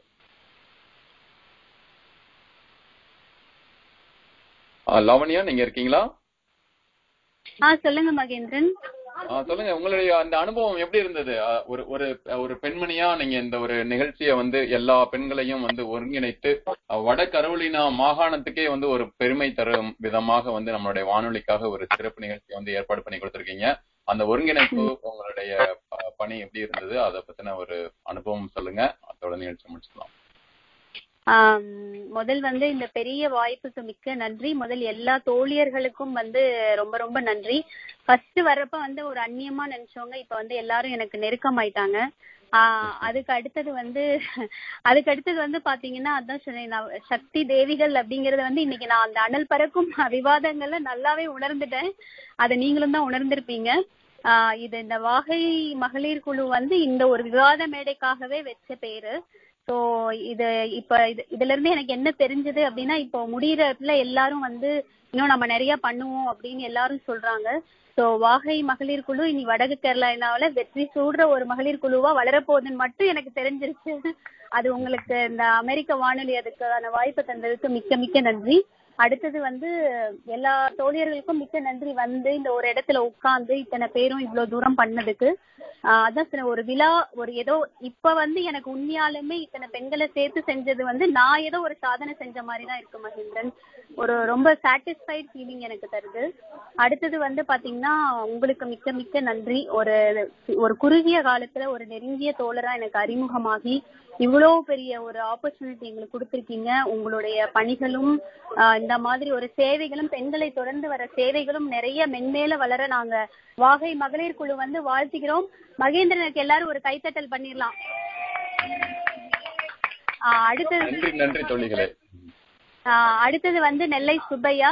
அவரு ஒரு நாலு மணினாலும் சரி அஞ்சு மணினாலும் சரி பாயிண்ட்ஸ் இல்ல ஒரு ஹெல்ப் பண்ணுங்க அப்படின்லாம் கூப்பிட்டு அவரோட டைம் விடிய கால நாலு மணி அஞ்சு மணிக்கு எந்திரிச்சு, அவருக்கு எத்தனையோ ப்ரோக்ராம்ஸ் அங்க இருக்கு, இங்க வந்து எந்த ஒரு கமிட்மெண்ட்டும் அவர் கொடுக்கணும்னு அவசியமே கிடையாது. பட் ஆனா கமிட்மெண்ட் கொடுத்து அவ்வளோ பண்ணி எங்களுக்காக பண்ணாரு. சுப்பையாவுக்கு எல்லாரும் ஒரு கைத்தட்டல் பண்ணிடுவோம். சுப்பையா நிகழ்ச்சி என்ன நிகழ்ச்சி வந்து ஊடகத்தை பத்தி தான் நம்ம நிகழ்ச்சியே பண்ணோம் ஊடகத்தை பத்தி தான் நிகழ்ச்சியே பண்ணணும். ஸோ அமெரிக்க வானொலிக்கும் படிப்போம் பகிர்வோம் குழுக்களுக்கும் இந்த வாகை மகளிர் குழு சார்பா ஒரு பெரிய கைத்தட்டல். எல்லாரும் சேர்ந்து ஒரு கைத்தட்டி ஒரு ஓ போட்டுருங்க பாப்போம். நன்றி. இதோட என்னோட உரையை முடித்துக் கொள்கிறேன் மகேந்திரன். நன்றி நன்றி நன்றி லாவண்யா பாலாஜி. அதாவது நீங்க ஓ சொன்னது வந்து எப்படின்னா ஓஹோ அப்படின்னா உங்களுடைய வெற்றி வாகை சூடும் அந்த ஒரு குழுவா வந்து உங்களுடைய வாகை குழு வந்து கண்டிப்பா வந்து பயணிக்க மனமார்ந்த வாழ்த்துக்கள். எங்களுடைய படிப்போம் பகிர்வோம் படிப்புலக குழுமம் மூலமாகவும் அமெரிக்க தமிழ் வானொலி மூலமாகவும் நம்ம இந்த நிகழ்ச்சியை வந்து கேட்டுக்கொண்டிருக்கிற உலக தமிழர்கள் அனைவரும் சார்பாகவும் மனமார்ந்த வாழ்த்துக்கள் சொல்றோம். நன்றி. வணக்கம்.